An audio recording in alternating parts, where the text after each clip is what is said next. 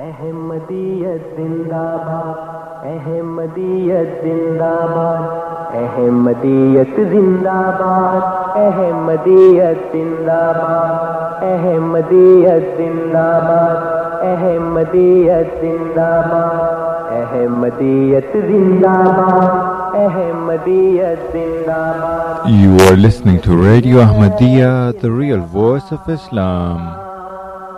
احمدیت زندہ باد۔ احمدیت زندہ باد، احمدیت زندہ باد، احمدیت زندہ باد، احمدیت زندہ باد۔ آج چراغ ہر گھر میں ہے، آج خوشی ہر دل میں ہے۔ نئی صدی میں ہم داخل ہیں۔ شکر خدا کا ہر دل میں ہے۔ احمدیت زندہ باد۔ احمدیت زندہ باد۔ پرچم ہم اسلام کا ہر دم۔ دنیا میں لہرائیں گے۔ کاٹے چاہے لاکھ بچھا دو قدم بڑھاتے جائیں گے۔ احمدیت زندہ باد۔ احمدیت زندہ باد۔ احمدیت زندہ باد۔ احمدیت زندہ باد۔ احمدیت زندہ باد۔ احمدیت زندہ باد۔ احمدیت زندہ باد احمدیت زندہ باد احمدیت زندہ باد احمدیت زندہ باد احمدیت زندہ باد احمدیت زندہ باد You are listening to Radio Ahmadiyya, the real voice of Islam.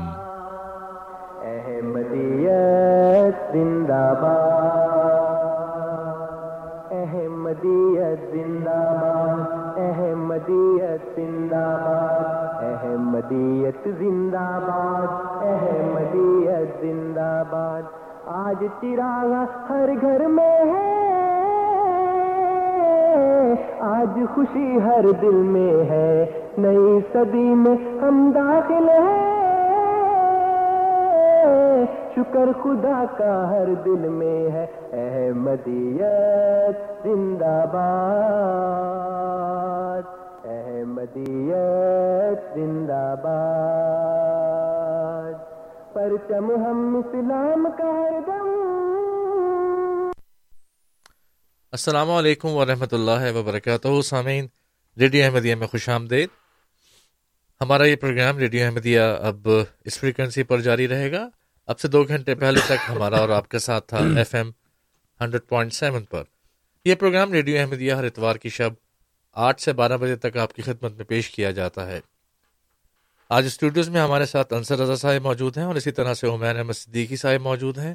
Umair صاحب نے خود احمدیت قبول کی۔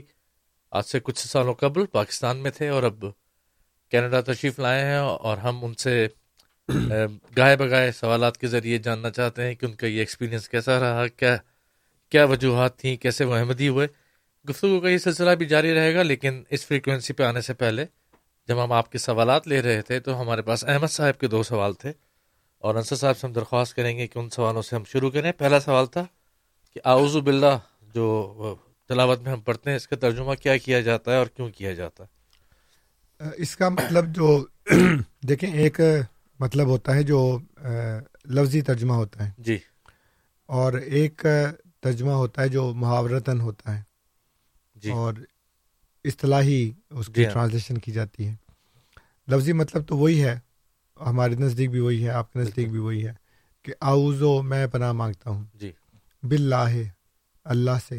جی۔ اللہ کی۔ اللہ کی۔ اللہ کی۔ جی۔ من الشیطان الرجیم شیطان راندے ہوئے سے جی ہاں، دتکارے ہوئے تو یہ تو اس کا لفظی ترجمہ ہے۔ اب کوئی با محاورہ ترجمہ بھی ہو سکتا ہے اس جی کا۔ ہاں۔ وہ جو ہماری تلاوت لگتی ہے شروع میں اس میں اگر با محاورہ ترجمہ ہے تو اگر تو یہ ہو کہ ہم نے اس میں کوئی اتنا فرق ڈال دیا ہو کہ وہ بالکل معنی سے الٹ ہو جائے جی۔ تب تو ہم ملزم ٹھہرتے ہیں۔ لیکن اگر وہ اس میں گنجائش ہوتی ہے جو مختلف محاوروں کے ذریعے جی ہاں۔ تو وہ قابل اعتراض بات نہیں ہے۔ دوسرا سوال ان کا کیا تھا؟ دوسرا سوال خوابوں کے متعلق تھا۔ ہاں وہ تو تبصرہ تھا۔ جی ہاں تبصرہ تھا۔ صرف نبی کا خواب سچا ہوتا ہے۔ اول تو یہ بات درست نہیں ہے کہ صرف نبی کا خواب سچا ہوتا ہے اور ویسے ہی ہوتا ہے۔ کیونکہ حضرت یوسف علیہ السلام نے جو خواب دیکھا تھا وہ یہ تھا کہ سورج چاند اور گیارہ ستارے سجدہ کر رہے ہیں ان کو۔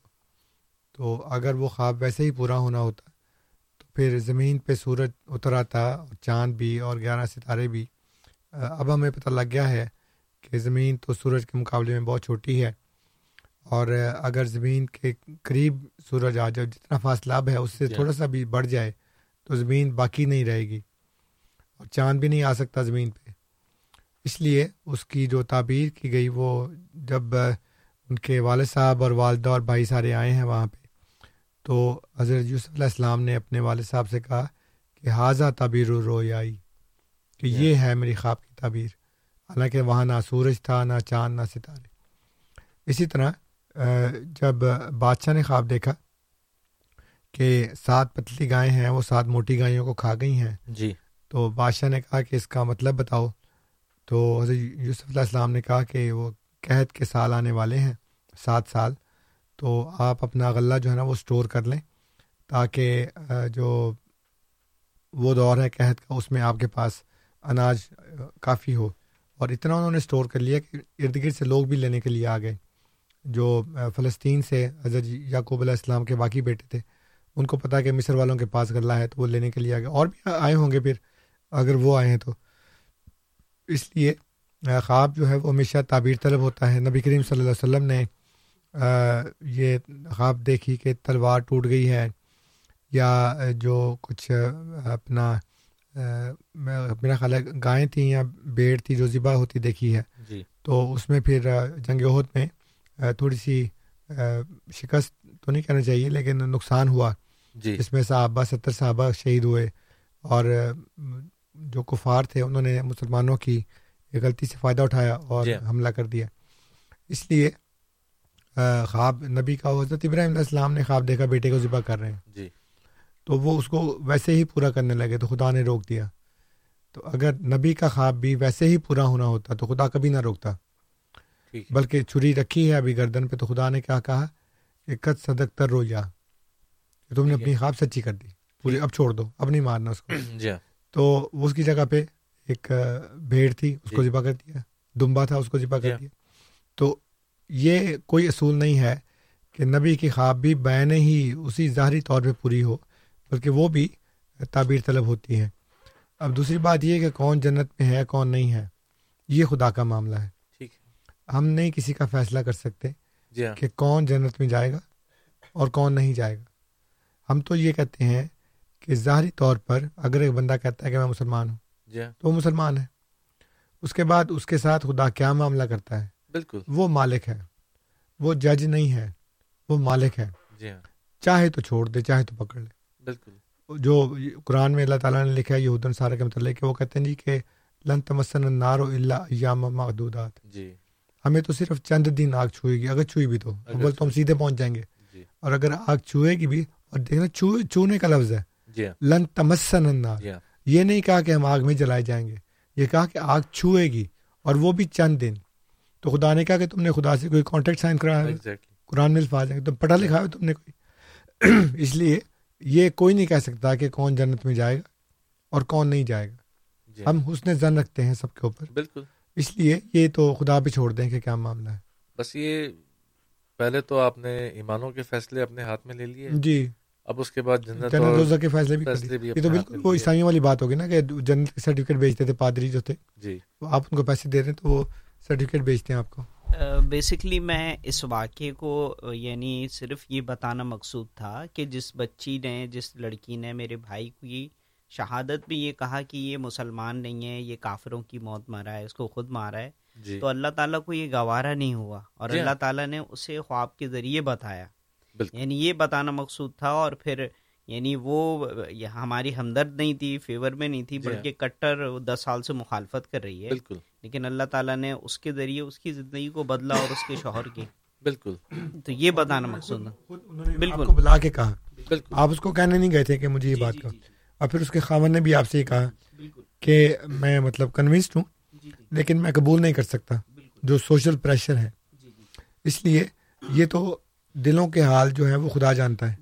اور اس کو تبدیل کرنا خدا کا کام ہے ہمارا کام نہیں ہے۔ ابھی جو آج آپ نے جرمنی کے جیسے سلانہ میں سنی ہوگی حضور کی تقریب ہاں حضور نے یہی کہا نا کہ ہم تو پیغام پہنچا سکتے ہیں۔ بالکل۔ دلوں کو بدلنا خدا کا کام ہے ہم دل نہیں بدل سکتے۔ ہم صرف پیغام پہنچا سکتے ہیں۔ بالکل۔ چلیے بہت شکریہ۔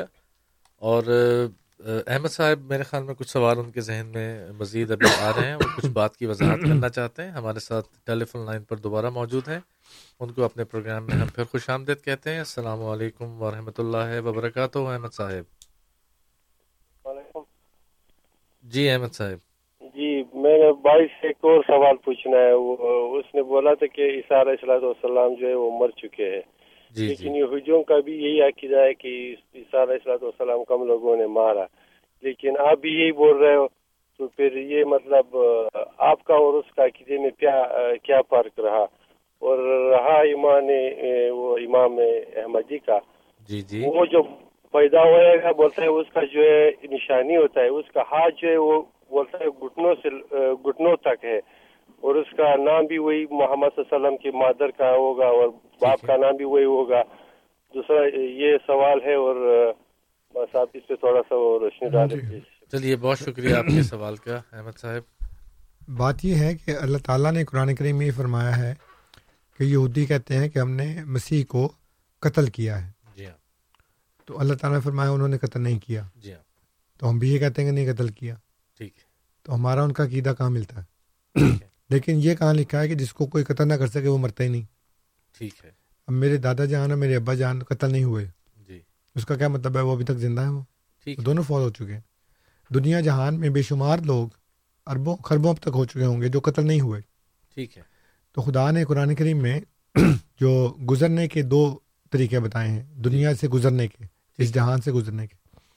فرمایا کہ ماں محمد اللہ رسول قد خلط من قبل رسول محمد صلی اللہ علیہ وسلم کچھ بھی نہیں ہے سوائے رسول کے اور ان سے پہلے رسول گزر چکے ہیں۔ جی۔ اب گزرنے کے دو طریقے بتائیں۔ فرمایا افا اماتا او قتلا۔ ٹھیک ہے۔ کہ اگر وہ مر جائیں ان کو موت آ جائے جی۔ یا وہ قتل ہو جائے۔ جی ہاں۔ افا اماتا او قتلا۔ ٹھیک۔ وا قتلا نہیں کہا جی۔ او قتلا۔ جی ہاں۔ تو یا تو انسان طبی موت مرتا ہے یا وہ قتل ہوتا ہے۔ ٹھیک۔ دو ہی طریقے ہیں تیسرا کوئی طریقہ نہیں ہے۔ جی۔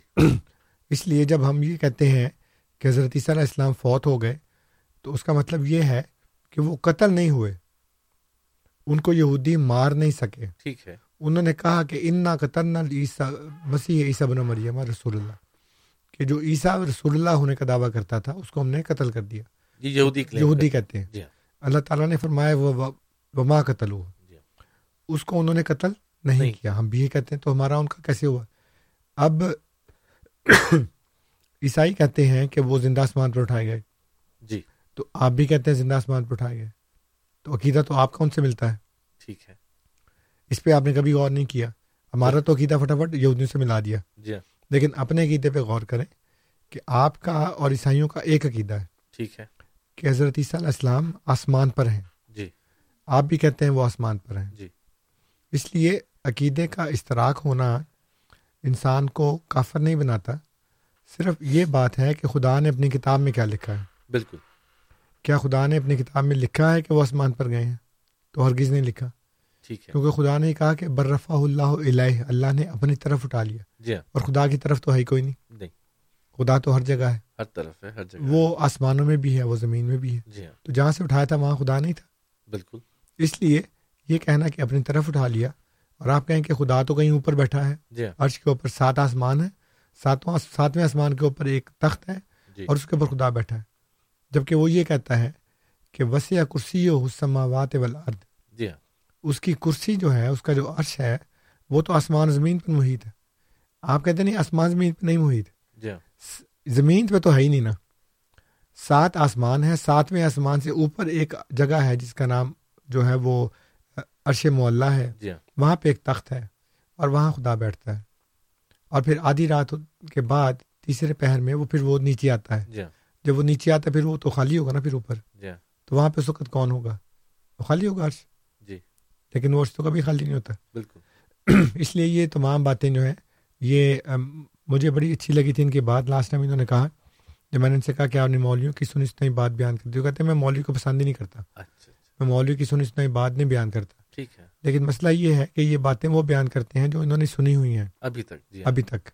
پڑھی نہیں ہوئی۔ اگر جی۔ پڑھتے اور ان کے اوپر غور و فکر کرتے تو ان کو اپنے عقیدے کا تضاد خود معلوم ہو جاتا۔ جی۔ اس کے علاوہ انہوں نے کوئی اور بھی بات کی تھی؟ ہاں۔ تو بہرحال یہ پہلی بات تھی جو انہوں نے بات کی اس لحاظ سے کہ یہ ہاں ہے۔ وہ انہوں نے کہا امام مہدی جو ہیں جی۔ وہ ان کے ہاتھ گھٹنوں سے لمبے جی ہاں، ہوں گے۔ یہ۔ پتہ میں نے کہیں نہیں پڑھا کہ گھٹنوں سے لمبے ہاتھ ہوں گے۔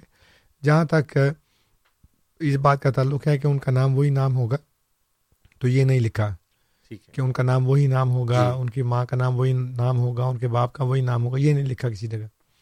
یہ لکھا ہے کہ یواتی اسم ہو اسمی۔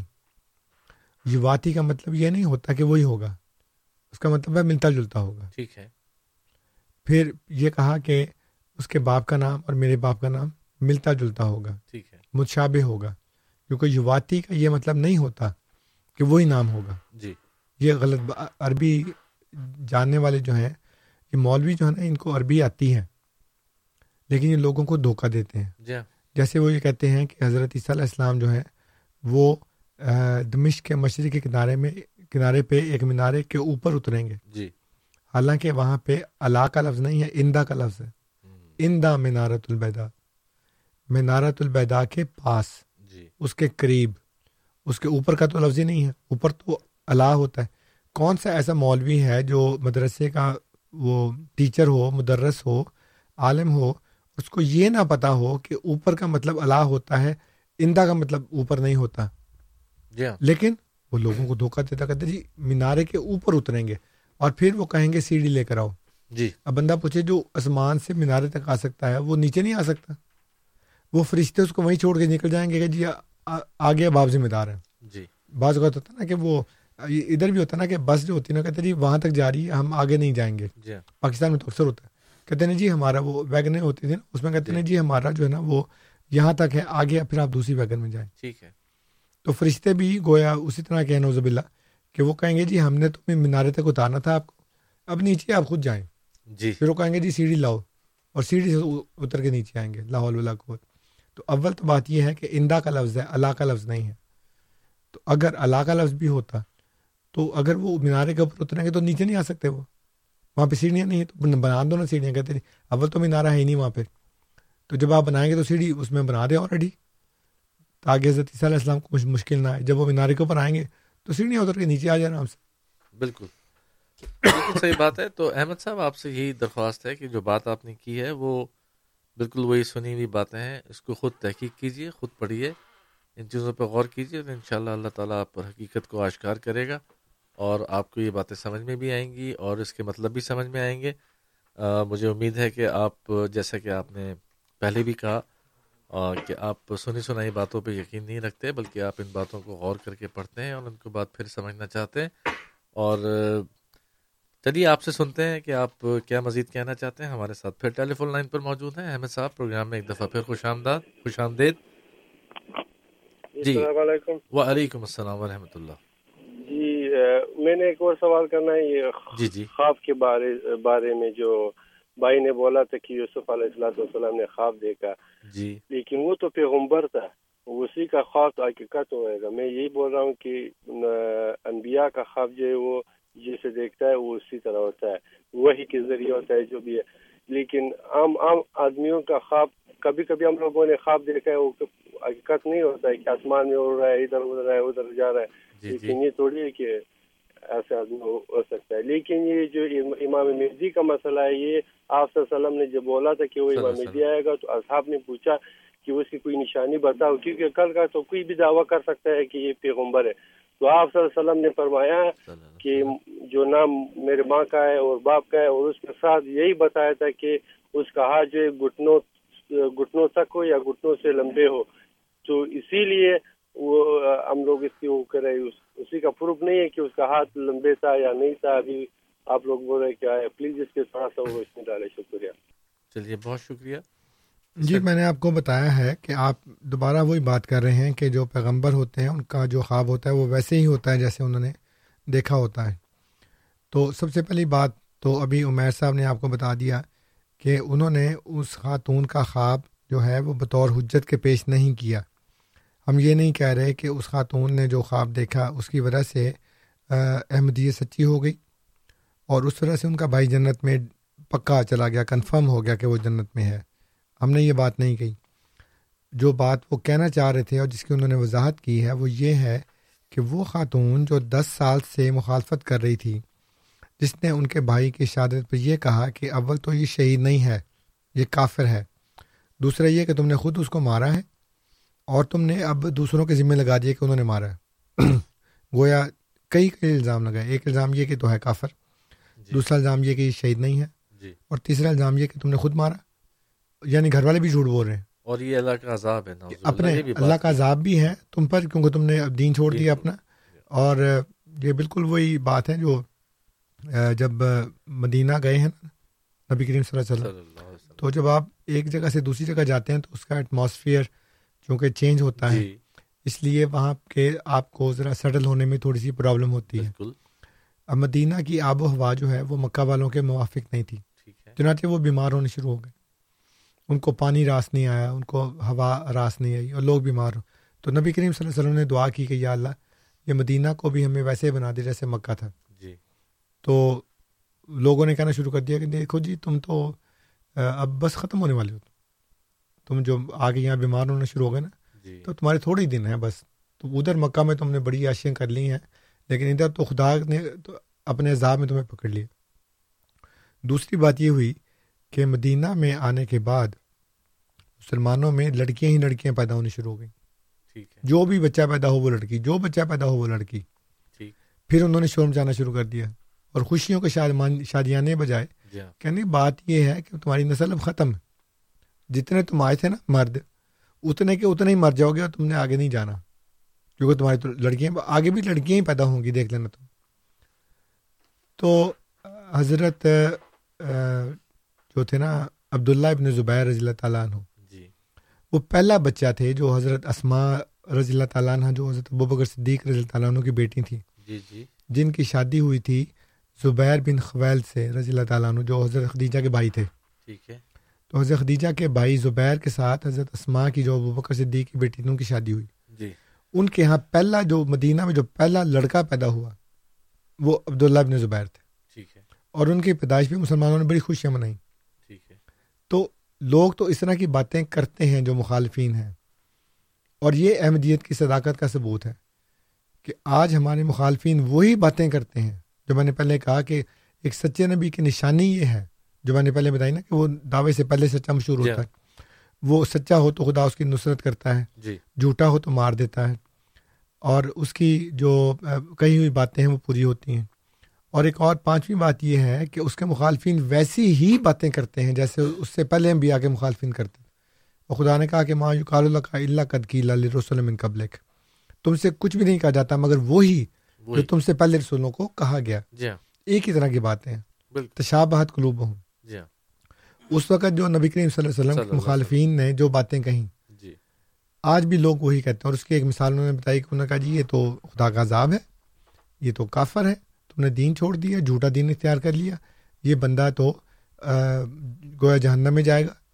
اور یہ ساتھ کہ تم نے خود مارا اس کو۔ جی ہاں۔ یعنی ایک تو مرنے والے کے اوپر تو متیں لگائیں۔ جی۔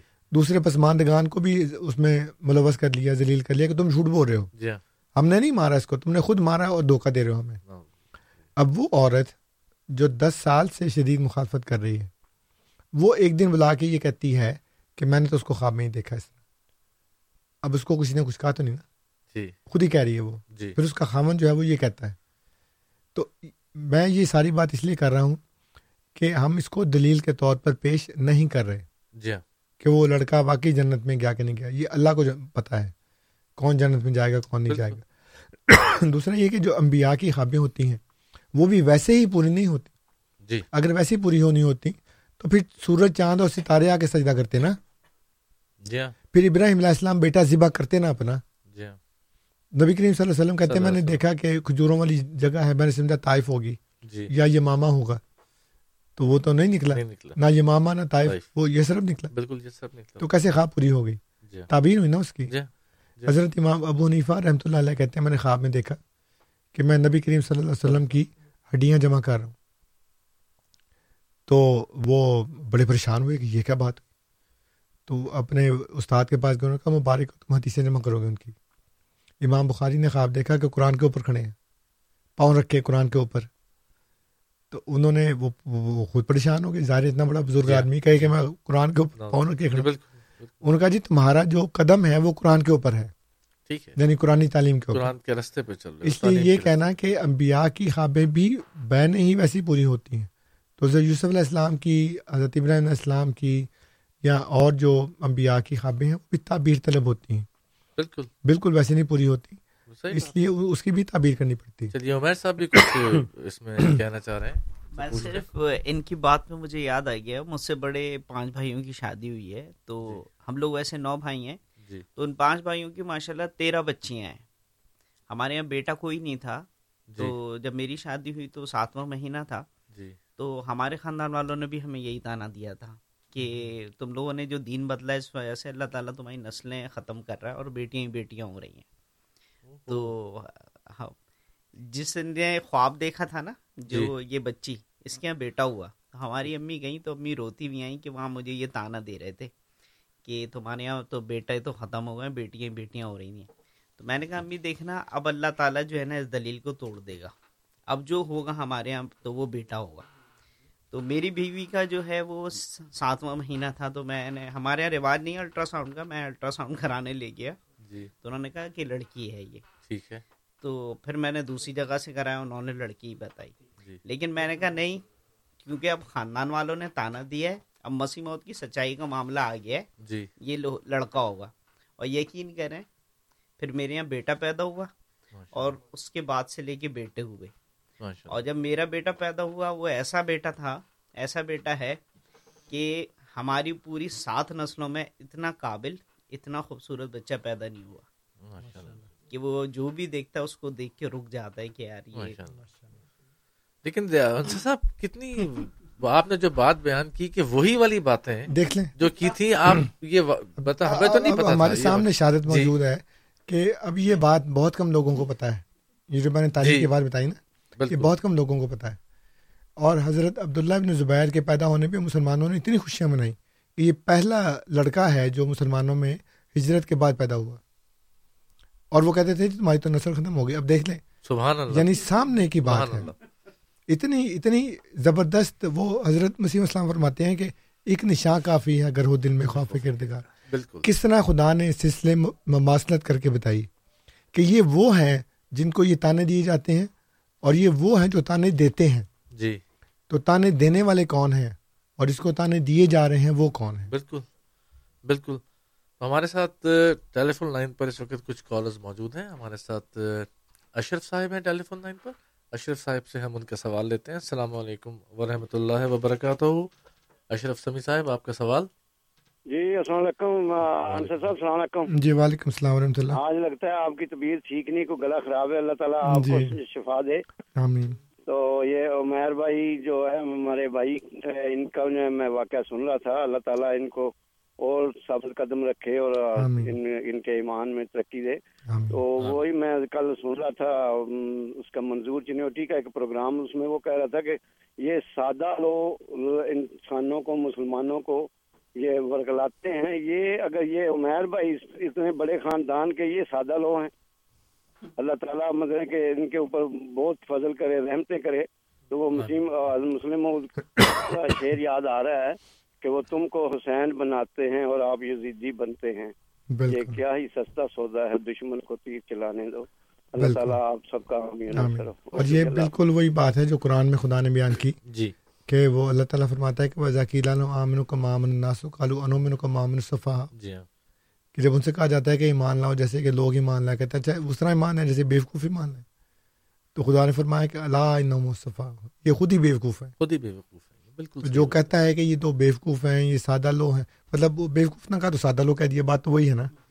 تو مطلب یہ ہے کہ دیکھ لیں کہ ایک کے بعد ایک وہ علامت پوری ہو رہی ہے۔ اس لیے سامعین میں آپ کی خدمت میں عرض کروں گا میں نے پہلے بھی کئی دفعہ کہا ہے کہ قرآن کریم نے ہمارے سامنے اتنی ایکسپلسٹلی اتنی وضاحت کے ساتھ کفار مومنین اور منافقین کی علامات بتا دی ہیں۔ جی۔ اگر آپ نے علامات دیکھنی ہے نا تو بجائے اس کے کہ آپ یہ کہیں جی کہ سیدھی سیدھی علامت نبی کی ہو اس کے تو خدا نے معیار بتائے ہیں۔ اس کے معیار بتائیں کیونکہ اس کے اوپر ایمان بالغیب ہے۔ اگر چیز سامنے آ جائے تو وہ غیب تو نہیں رہتی نا۔ یہ اب آپ آپ کی یہ بات سمجھ میں آ جائے لوگوں کو میں یہ دعا کرتا ہاں ہوں۔ بس۔ کیونکہ جو ای- ایمان ہے وہ کس پہ ہے؟ اللہ پہ فرشتوں پہ جی۔ کتابوں پہ رسولوں پہ اور یوم آخرت پہ۔ جی۔ ہاں، یہ پانچ ہمارے ارکان ہیں۔ جی۔ ہاں، اللہ تو ہے ہی غیب نظر نہیں آتا۔ فرشتے بھی غیب ہیں۔ جی۔ کسی کا کسی کتاب کا خدا کی کتاب ہونا یہ غیب ہے۔ یہ غیب ہے۔ جی ہاں۔ اگر یہ ظاہر ہوتا تو ہر بندہ ایمان لے آتا۔ جی ہاں۔ ایک شخص کا خدا کا رسول ہونا یہ غیب ہے۔ جی ہاں۔ اگر ظاہر ہوتا تو ہر بندہ ایمان لے آتا۔ بالکل۔ اور قیامت تو ہے ہی غیب۔ ابھی ہاں۔ تک برپا نہیں ہوئی۔ بالکل۔ اس لیے اگر کوئی چیز ظاہر ہو جائے تو اس کے اوپر ایمان نہیں ہوتا۔ قرآن میں اللہ تعالیٰ فرماتا ہے کہ ایک دن آئے گا جب ساری نشانیاں دکھا دی جائیں گی۔ اس دن کسی کا ایمان لانا اس کو فائدہ نہیں دے گا۔ اور اس کی تفسیر میں نبی کریم صلی اللہ علیہ وسلم۔ فرماتے ہیں کہ اسی آیت کی تفسیر میں کہ ایک دن آئے گا جب سورج مشرق کے بجائے مغرب سے طلوع ہوگا۔ جی۔ اس دن جو ایمان لائے گا اس دن اس کو ایمان لانا فائدہ نہیں دے گا۔ فائدہ نہیں دے سوائے اس کے کہ وہ پہلے سے ایمان لا کے کچھ نیکیاں نہ کما چکا ہو۔ جی ہاں۔ ورنہ اس کو پھر تو اس کے ایمان میں زیادتی ہوگی نا۔ جی ہاں۔ لیکن اگر کوئی اس دن کہے جیسے فرعون نے ڈوبتے وقت کہا جی ہاں۔ کہ میں امن تو بے رب موسا و ہارون میں موسا اور ہارون کے رب پر ایمان لے تو کیا کہا؟ الان اب نہیں اب نہیں اس وقت نہیں۔ اس لیے اللہ تعالیٰ یہ فرماتا ہے کہ جب نشانیاں دکھا دی جائیں پھر ایمان لائے تو پھر تو ایمان لانے کو فائدہ مند نہیں ہوتا۔ اس لیے یہ وہ باتیں ہیں جو ہم جو غیب کے اوپر ہے وہ غیب کے ساتھ ہی رکھتے ہیں۔ لیکن جو میں عرض کر رہا تھا کہ کفار کی اور مومنین کی اور منافقین کی یہ جو نشانیاں خدا نے بتائیں اتنی واضح ہیں کہ آپ تین کالم بنا لیں۔ اب رمضان آ رہا ہے۔ جی۔ اور میں اپنے سامعین کو دعوت دوں گا کہ رمضان کا قرآن کے ساتھ گہرا تعلق ہے۔ یا قرآن کا رمضان کے ساتھ گہرا تعلق ہے۔ کیونکہ خدا نے فرمایا کہ شاہ رمضان اللہ جی انزلہ فی القرآن۔ تو آپ اس مہینے میں قرآن کو خوب غور سے پڑھیں۔ جی۔ اور جس آیت میں کافر کی علامت لکھی ہو اس کو ایک کالم میں لکھ لیں۔ جس آیت میں مومن کی نشانی لکھی ہو اس کو ایک کالم میں لکھ لیں۔ جی۔ اور جہاں منافقین کی نشانی لکھی ہو اس کو ایک کالم میں لکھ لیں۔ جی۔ تین کالم بنا لیں۔ پھر اس کے بعد جب مہینہ ختم ہو اور آپ نے قرآن ختم کر لیا ہو تو پھر آپ اپنے اندر جھانک کر دیکھیں کہ آپ کے اندر کون کون سی کافر کی نشانی ہے کون کون سی مومن کی نشانی ہے اور کون کون سی منافق کی نشانی ہے۔ جی۔ اللہ کرے کہ آپ کے اندر ساری مومن والی نشانیاں ہوں۔ بالکل۔ لیکن اگر آپ کے اندر ایک بھی کافر والی نشانی ہے یا ایک بھی منافق والی نشانی ہے تو کوشش کریں کہ یہ نشانی یہ علامت آپ کے اندر سے نکل جائے۔ بالکل۔ اور خدا سے دعا کریں کہ اللہ تعالیٰ مجھے کامل مومن بنا دے۔ جی۔ اور مومنین والی تمام نشانیاں تمام علامتیں تمام صفات میرے اندر ڈال دے۔ اور کفار اور منافقین کی جتنی نشانیاں تو نے بتائی ہیں تیری مہربانی مجھے ان تمام نشانیوں سے تمام صفات سے پاک کر دے۔ آمین۔ بالکل۔ تو یہ ہے اصل کیونکہ قرآن جو ہے وہ ہمارے لیے آئینہ ہے۔ ہم اس میں اپنی شکل دیکھتے ہیں۔ جب ہم قرآن پڑھتے ہیں تو اس میں ہم شکل دیکھتے ہیں کہ ہم ہیں کیا۔ خدا نے کیا کہا؟ حدل المتقین جی للہ یہ متقیوں کے لیے ہدایت ہے اور متقی کون ہے اللہ زینہ جو بن بالغیب۔ بالکل۔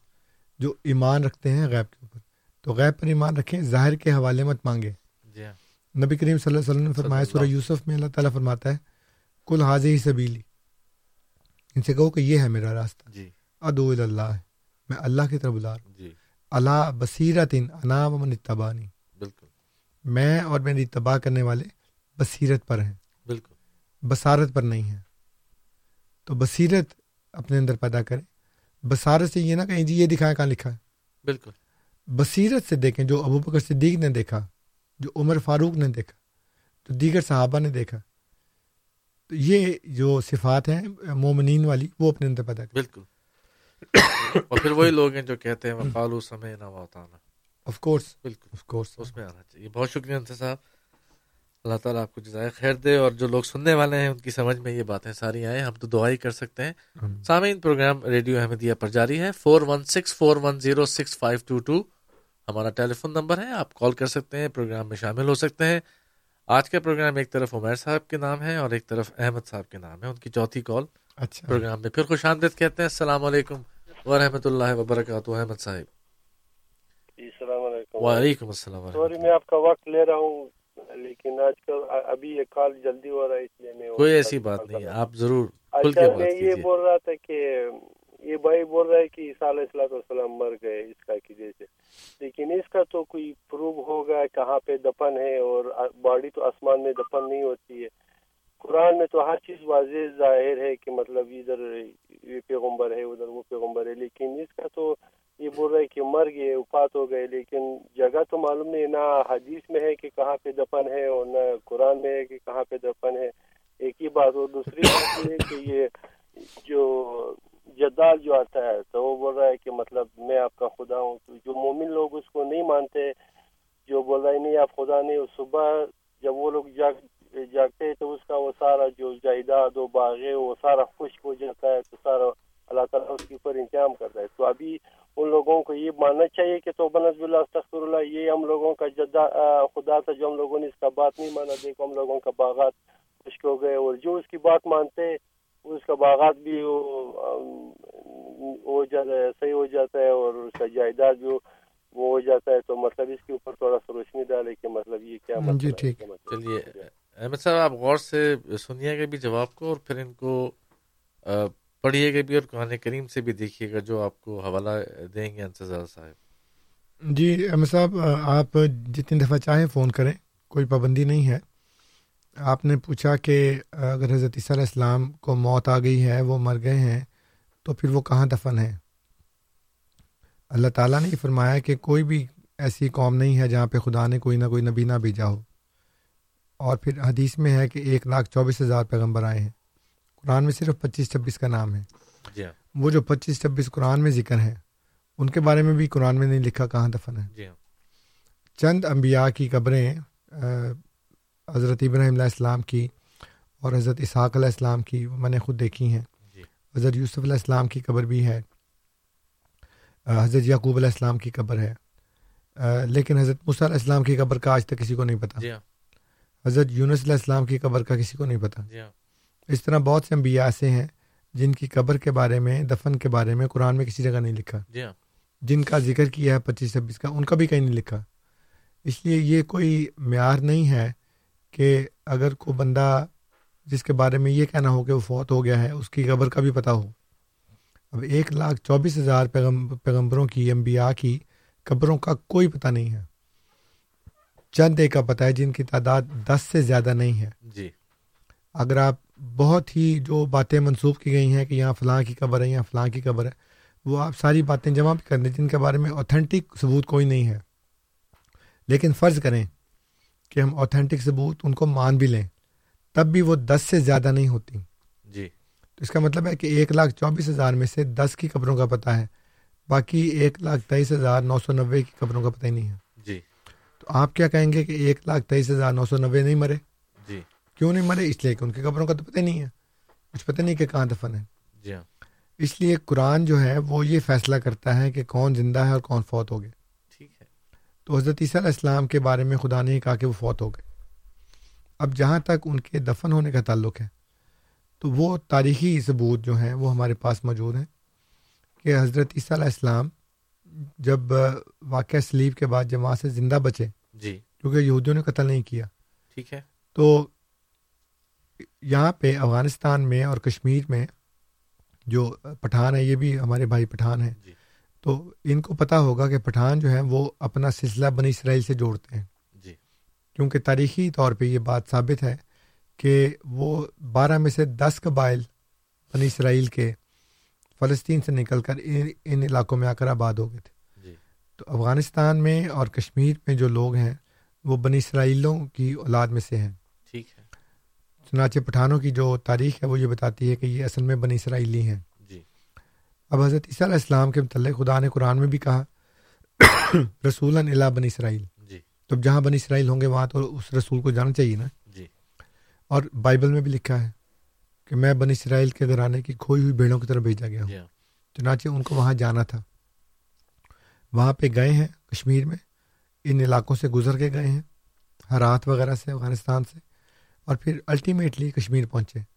ٹھیک ہے۔ وہاں پہ ایک سو بیس سال کی عمر میں جیسا کہ حدیث میں بھی موجود ہے کہ نبی کریم صلی اللہ علیہ وسلم نے فرمایا کہ ہر سال جبرائیل میرے ساتھ قرآن کو ایک دفعہ مکمل کیا کرتے تھے۔ جی۔ اس دفعہ انہوں نے دو دفعہ مکمل کیا ہے۔ جتنا قرآن اب تک نازل ہو چکا تھا اس کو تمام کو دو دفعہ ریپیٹ کیا ہے۔ اور مجھے یہ کہا ہے کہ عیسیٰ علیہ السلام ایک سو بیس سال کی عمر میں فوت ہوئے تھے۔ اور آپ ان سے آدھی عمر میں فوت ہوں گے تو میں جی۔ سمجھتا ہوں کہ میں ساٹھ کے سرے پہ جاؤں گا۔ چنانچہ سکسٹی تھری میں فوت ہو گئے۔ جی ہاں۔ تو حضرت عیسیٰ علیہ السلام ایک سو بیس سال کی عمر میں کشمیر میں آ کر فوت ہوئے وہاں پہ دفن ہوئے اور آج تک سری نگر میں ان کی قبر موجود ہے۔ جی ہاں۔ لیکن یہ وہ بات ہے جو تاریخی طور پر ہے۔ فرض کریں فرض کریں کہ کل کو تاریخی طور پر ثابت ہو جائے کہ یہ حضرت عیسیٰ علیہ السلام کی قبر نہیں ہے۔ جی۔ اس سے یہ نہیں ثابت ہوگا کہ وہ مرے بھی نہیں۔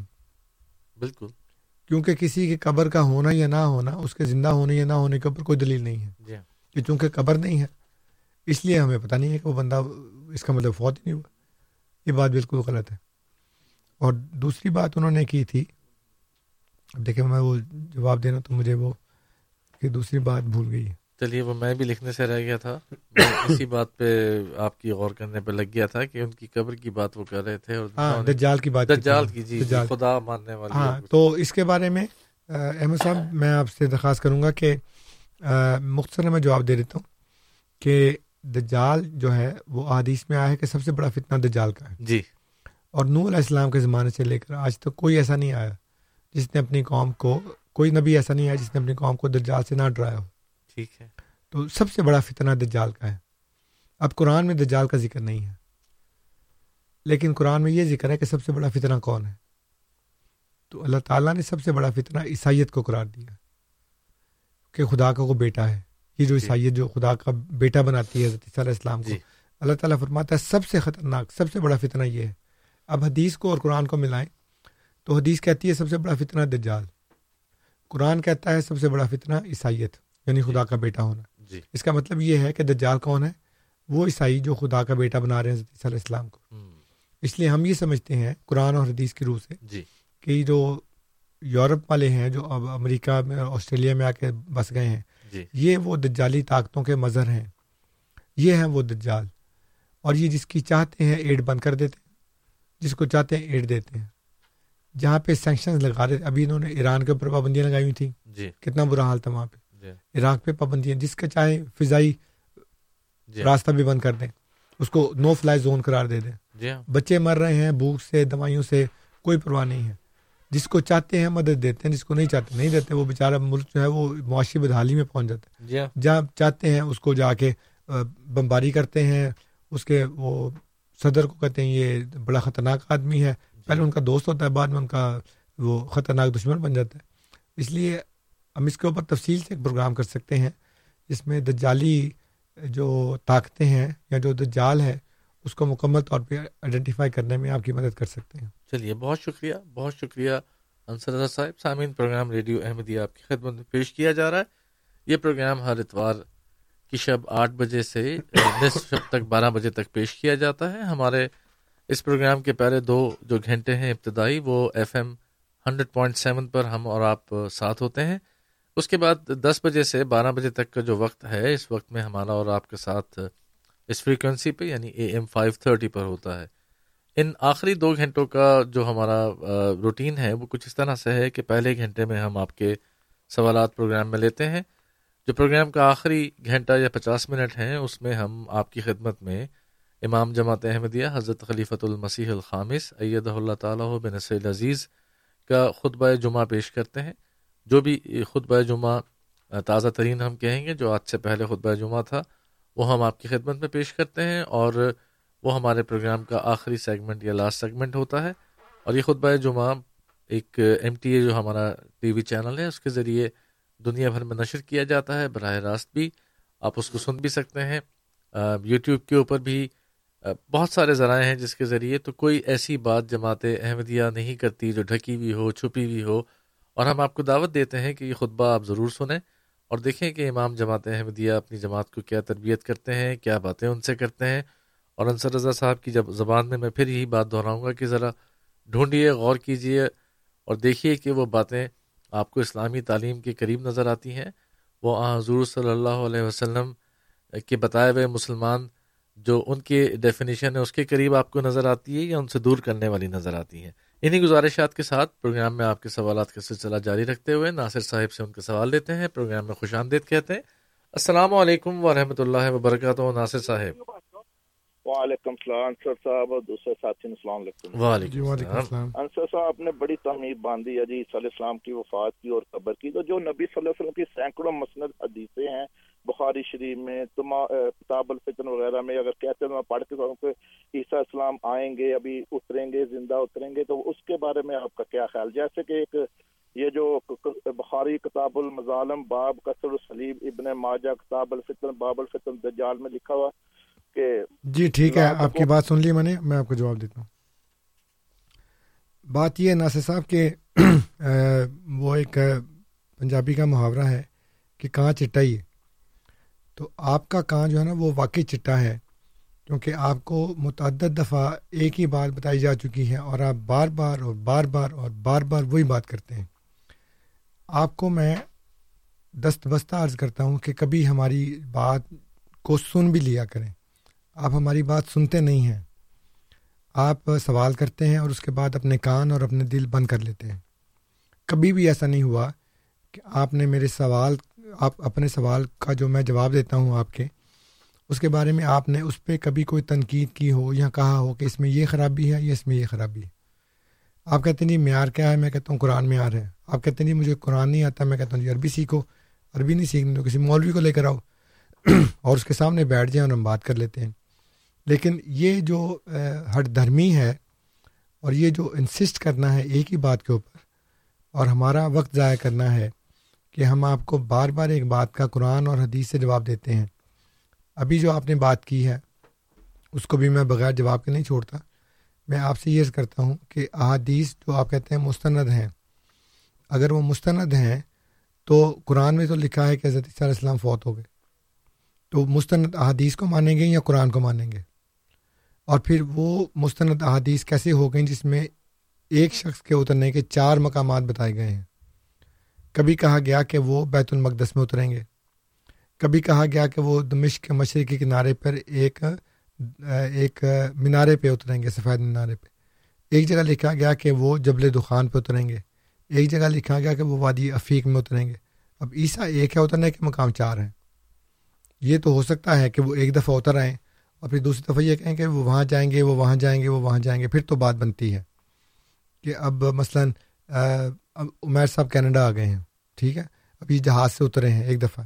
اب اس کے بعد یہ کیلگری جائیں آٹوا جائیں ٹورانٹو جائیں، مونٹریال جائیں، وینکوور جائیں، وہ اترنا نہیں کہلائے گا۔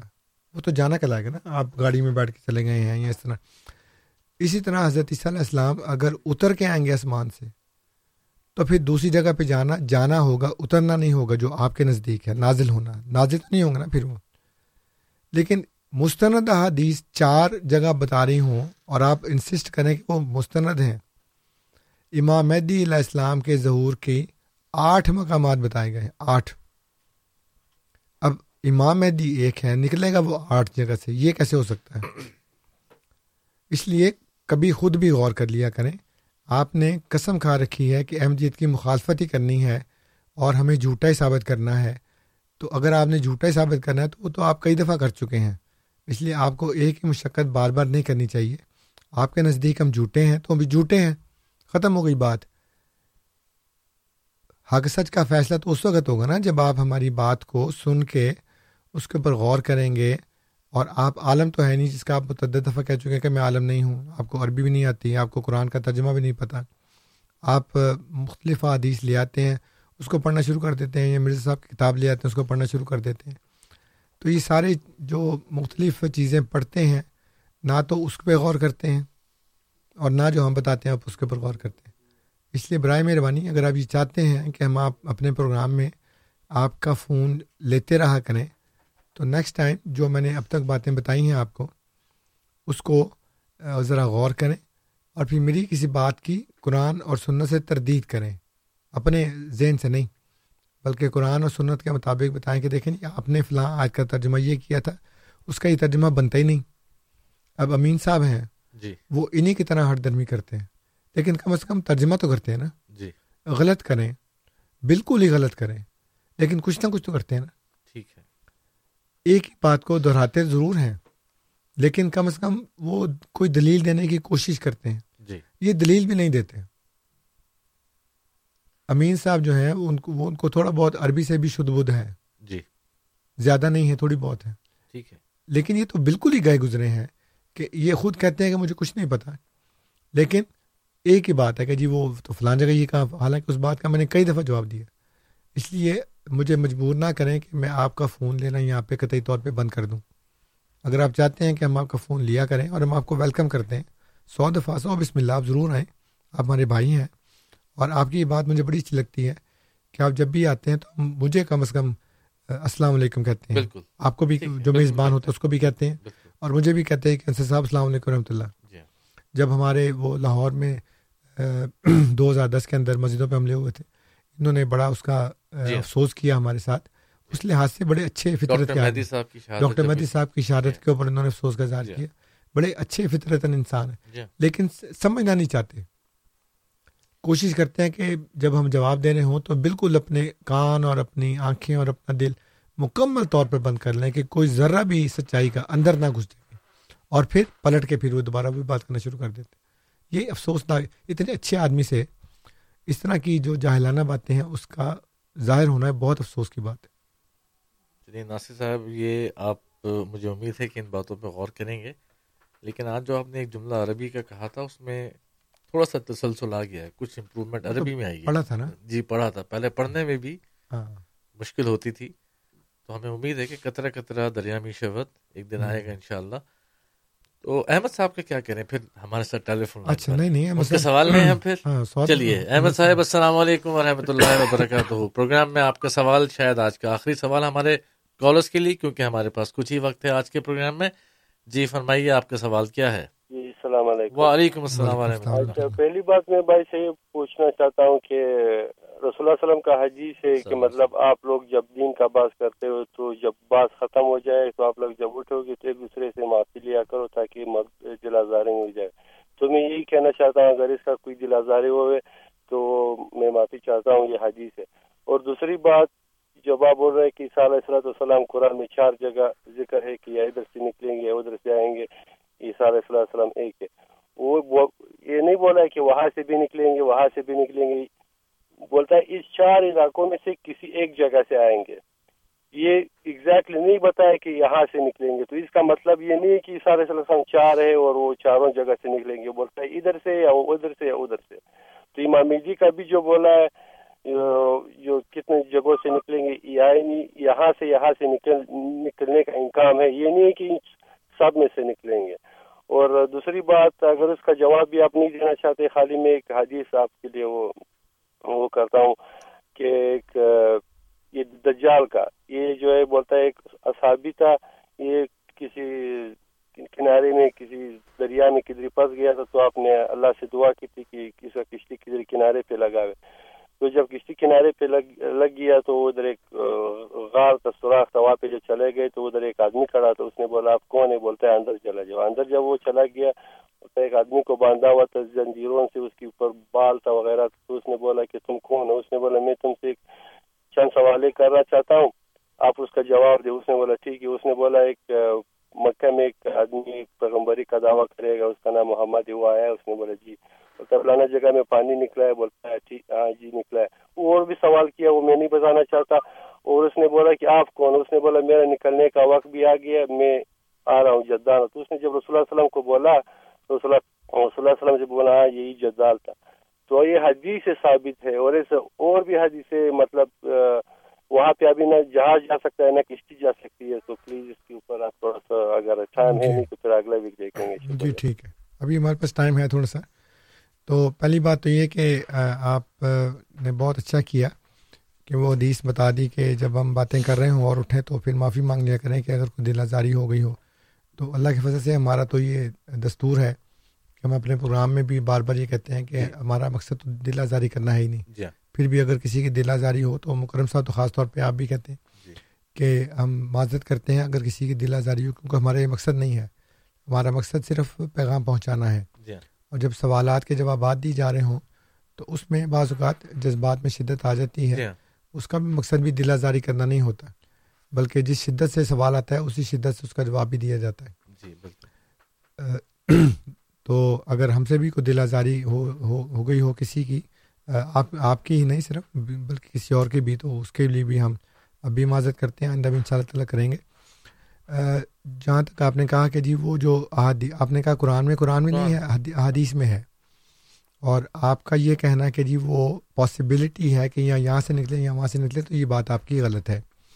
اگر آپ حدیث کا مطالعہ کریں تو کسی ایک میں بھی یہ نہیں لکھا کہ یا یہاں سے نکلے گا یا وہاں سے نکلے یا یہاں پہ نازل ہوں گے یا وہاں پہ نازل ہوں گے۔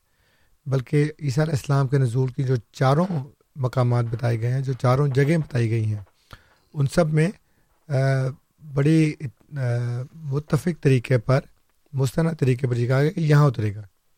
اور جب آپ ان کی علماء کی کتابیں پڑھیں گے تو پھر اس میں وہ اس کو ریکنسائل کرنے کی کوشش کرتے ہیں جو ہوتی نہیں ہے بیچاروں سے۔ جی۔ تو وہ کہتے ہیں جی اچھا نہیں وہ تو پھر فلاں حدیث کے روح سے یہاں نکلے گا فلاں حدیث کے روح سے وہاں اترے گا۔ تو یہ پاسبلٹی نہیں ہے یہ آپشن نہیں ہے کہ یا یہاں سے یا وہاں سے۔ آپ ان حدیث کا دوبارہ مطالعہ کر لیں آپ کو پتہ لگ جائے گا۔ کہ یہ بات ایسی نہیں ہے جیسے آپ بیان کر رہے ہیں بلکہ ویسے جیسے میں بیان کر رہا ہوں۔ کیونکہ میں کتابوں کی مطالعے کی بنیاد پر بڑی اتھارٹی سے بیان کر رہا ہوں کہ اس جی۔ میں آپشن نہیں ہے۔ آپشن نہیں ہے۔ جی۔ دوسری بات جو ہے وہ یہ آپ نے جو دجال کی بات کی ہے اور آپ نے وہ تمیم داری والی حدیث بیان کی کہ تمیم داری جا رہے تو انہوں نے آ کے بیان کیا کہ بس ہم اس طرح جا رہے تھے وہ جزیرے پہ جا کے اتری۔ جی۔ اور اس میں پھر ہم گئے تو آگے ایک عورت تھی۔ اس کے جسم پہ لمبے لمبے بال تھے۔ اس کو پوچھا کہ تم کون؟ اس نے کہا میں جساسا ہوں یعنی کہ جاسوس عورت ہوں۔ ٹھیک ہے۔ تو اس نے وہاں دیکھا کہ جزیرے پہ گرجا ہے اور گرجے کے اندر وہ گئے تو وہاں پہ ایک آدمی بڑا سا زنجیروں میں بندھا پڑا تھا۔ ٹھیک ہے۔ تو اس نے پھر یہ سارے سوالات وغیرہ کیے۔ اب مسئلہ یہ ہے کہ وہ جزیرہ بھی زمین پہ تھا ٹھیک ہے۔ اور وہ اس کے اوپر جو گرجا بنا ہوا تھا وہ بھی زمین پہ تھا۔ ٹھیک ہے۔ تو حضور صلی اللہ علیہ وسلم کی حدیث ہے جو مسلم بخاری میں بھی ہے۔ فرمایا کہ اس وقت جو زمین پہ زندہ ہے اس وقت وہ آج سے سو سال بعد مر جائے گا۔ ٹھیک ہے۔ بعض لوگوں نے مول سے کہا کہ دیکھیں جی وہ تو حضور نے فرمایا کہ سو سال بعد مر جائے گا تو عیسیٰ علیہ السلام بھی مر جائیں گے۔ تو انہوں نے بڑی چلاکی سے جواب دیا کہ وہ زمین پہ ہوں گے تو مریں گے نا وہ تو آسمان پہ ہیں۔ ٹھیک ہے۔ لیکن یہ دجال جو ہے وہ تو زمین پہ تھا نا۔ جی۔ تو سو سال بعد اس کو مر جانا چاہیے۔ تو نبی کریم صلی اللہ علیہ وسلم کی حدیث تو جھوٹی نہیں ہو سکتی۔ کہ ایک طرف تو کہیں کہ وہ دجال ہے جو جزیرے میں ایک گرجے کے اندر ہے اب آپ یہ دیکھیں کہ اس میں اگر تو یہ حدیث درست ہو تو پھر یہ دوسری حدیث کے اس کے ٹکرا گئی ہے اس سے متضاد ہے۔ جی۔ یا تو وہ حدیث درست ہے یا یہ درست ہے۔ ٹھیک ہے۔ اب آپ فیصلہ کر لیں کہ کس کو آپ نے صحیح ماننا ہے۔ فرض کریں کہ آپ اس کو کہہ دیں گے یہ غلط ہے ٹھیک ہے۔ کہ جو لکھا گیا کہ ایک سو سال کے بعد وہ مر جائے گا۔ حالانکہ اس میں قسم کھا کر کہا۔ تو اسی بات کو حضور نے حمامت البشرا میں بیان کیا جس کو آدھا کاٹ کے ہمارے خلاف پیش کرتے ہیں۔ کہ دیکھو جی مرزا صاحب نے کہا کہ قسم کھا کے جو بات کی جائے وہ تو بالکل پوری ہوتی ہے۔ اور نبی کریم صلی اللہ علیہ وسلم نے قسم کھا کر کہا کہ ایسا آئے گا۔ اسے بات غلط ہو نہیں سکتی۔ لیکن اگر آپ کہہ بھی دیں کہ وہ بات وہ حدیث غلط ہے۔ تو پھر یہ حدیث جو تمیم داری والی ہے جی۔ اس کو آپ نے صحیح مان لیا۔ اگر صحیح مان لیا تو پھر اس کا اس کے اوپر غور کریں کہ اس میں جزیرہ ہے جزیرے کے اندر گرجا ہے۔ ٹھیک ہے۔ اور گرجے کے اندر ایک آدمی زنجیروں سے بندھا ہوا اس کا صاف مطلب ہے کہ جو برطانیہ ہے جی۔ یہ ایک جزیرہ ہے۔ ٹھیک ہے۔ اور اس کا مذہب عیسائیت ہے۔ ٹھیک ہے۔ اور اس وقت نبی کریم صلی اللہ علیہ وسلم کے دور میں جو برطانوی لوگ تھے وہ اس وقت بالکل اپنے تمدن کے بالکل سمجھنے کہ کچھ بھی نہیں تھا ان کے پاس۔ جی ہاں۔ کوئی تہذیب اور تمدن ان کے پاس نہیں تھی۔ دور جاہلیت میں دور جاہلیت میں تھے۔ کوئی ترقی نہیں کی تھی انہوں نے۔ تو اس کے بعد پھر وہ نکلے ہیں وہاں سے۔ تو اس نے تو ہماری بات کو ثابت کر دیا۔ ٹھیک ہے۔ کہ جو دجال ہے وہ اصل میں عیسائیت ہے۔ عیسائیت نہ ہوتی تو گرجا کیوں کہتے حضور؟ کہ گرجے کے اندر ہے وہ زنجیروں میں ہے۔ اور گویا وہ جو برطانوی قوم تھی وہ اس وقت زنجیروں میں جکڑی ہوئی تھی جو ان کی نشت ثانی ہے جس کو رنساں کہتے ہیں۔ جی ہاں۔ رنساں تو کافی بات شروع ہوا جا کے۔ ہو سکتا ہے تو ان کی سڑکیں جو ہیں وہ کیچڑ سے ڈوبی ہوتی تھیں۔ جی۔ وہ کئی کئی ہفتے نہاتے نہیں تھے۔ جی اور جاہلیت میں تھے اتنے زیادہ۔ بالکل۔ تو اس لیے یہ تو ساری جو بات ہے وہ ثابت کر رہی ہے کہ یہ سیدھا سیدھا دجال کی طرف نشانی ہے۔ تو جو میں نے پہلے آپ کو بتایا کہ جو حدیث ہے وہ یہ کہتی ہے کہ سب سے بڑا فتنہ دجال۔ جی۔